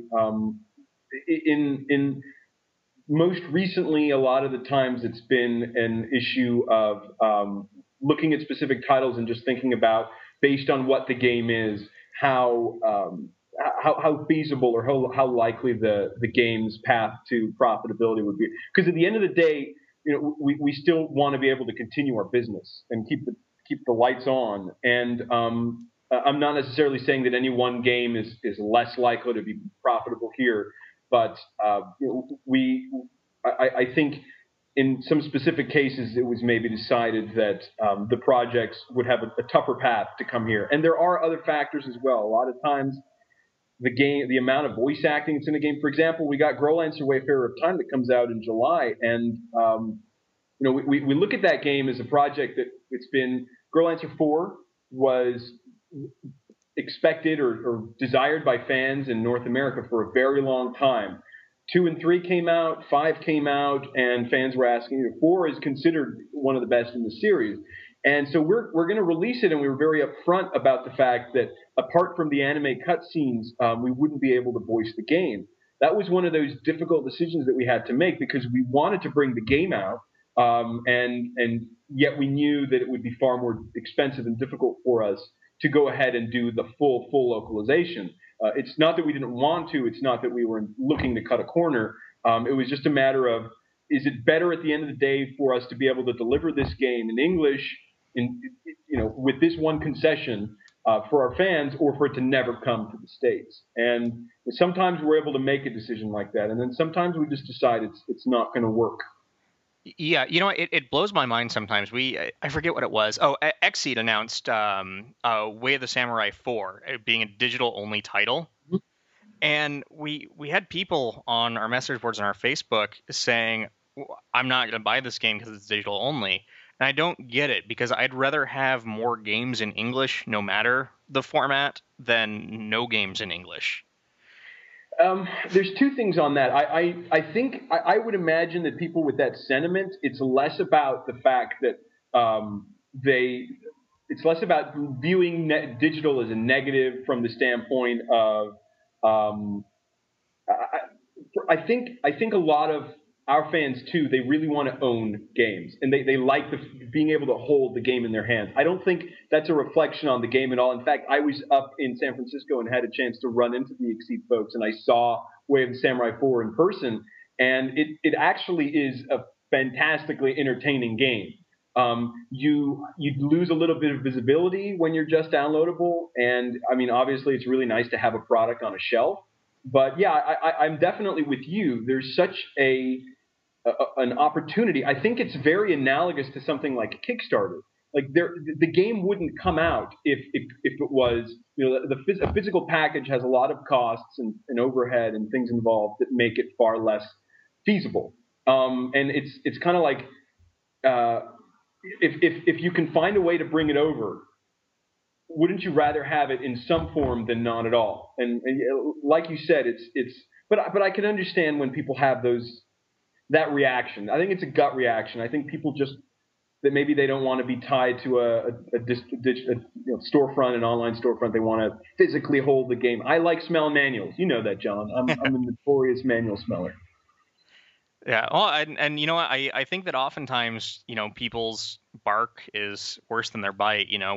We've seen the massive uproar about, Diablo 3, which even though it's not the reason Rob's not here, I'm going to say that it is. And, Blizzard comes out that it sold 6.7 million copies or whatever it was in its first week. So I think that sometimes we get people that are angry, but at the end of the day, they decide that they want the game. I've read a lot of articles recently about the merits of pre-orders and what are they for, what are reserving get copies of games for. And for anyone who has that kind of that feeling or that sentiment, the one reality for small publishers, for niche publishers like us, is that those pre-orders are invaluable metrics and analytics for our retail partners to figure out whether a game should be brought in any sort of reasonable quantity. And when that isn't there, it's very difficult for them, and then in turn for us, to justify physically producing the game, because again, physically producing the game, there are limits to how many quantities have to be made, and obviously you have all these shipping costs, there's the dry goods, the manual, and things like that. So while I don't think any publisher wants to just, if everyone could make a physical product in addition to having a downloadable version, I think everyone would, because that's one more way to reach a customer that might not otherwise get the game. The reality is, though, sometimes there just isn't enough. It ends up being too big of a leap of faith. And we are endlessly optimistic and hopeful. And, there's like cans of unicorn meat in the office. We are believers. But there's some leaps of faith that are just too big for us to make, because we really do need to plan out a future that involves the light staying on here at Atlus. Yeah. And, I would rather have the games come over than to not have them come over. So, it comes down to, I think a lot of people don't realize that while video games are fun, and a lot of people view video games as artwork, which is not an argument I'm going to get into here, at the end of the day, it's a business. The people that are producing these are producing them so that they can feed their families and keep the lights on. So, we can't get everything that we want, but we can support the products and the companies that do the things we like Atlus. So, well, I appreciate both of you taking the time to talk to me today, and we're very excited for Gungnir, which is going to be out June 12th.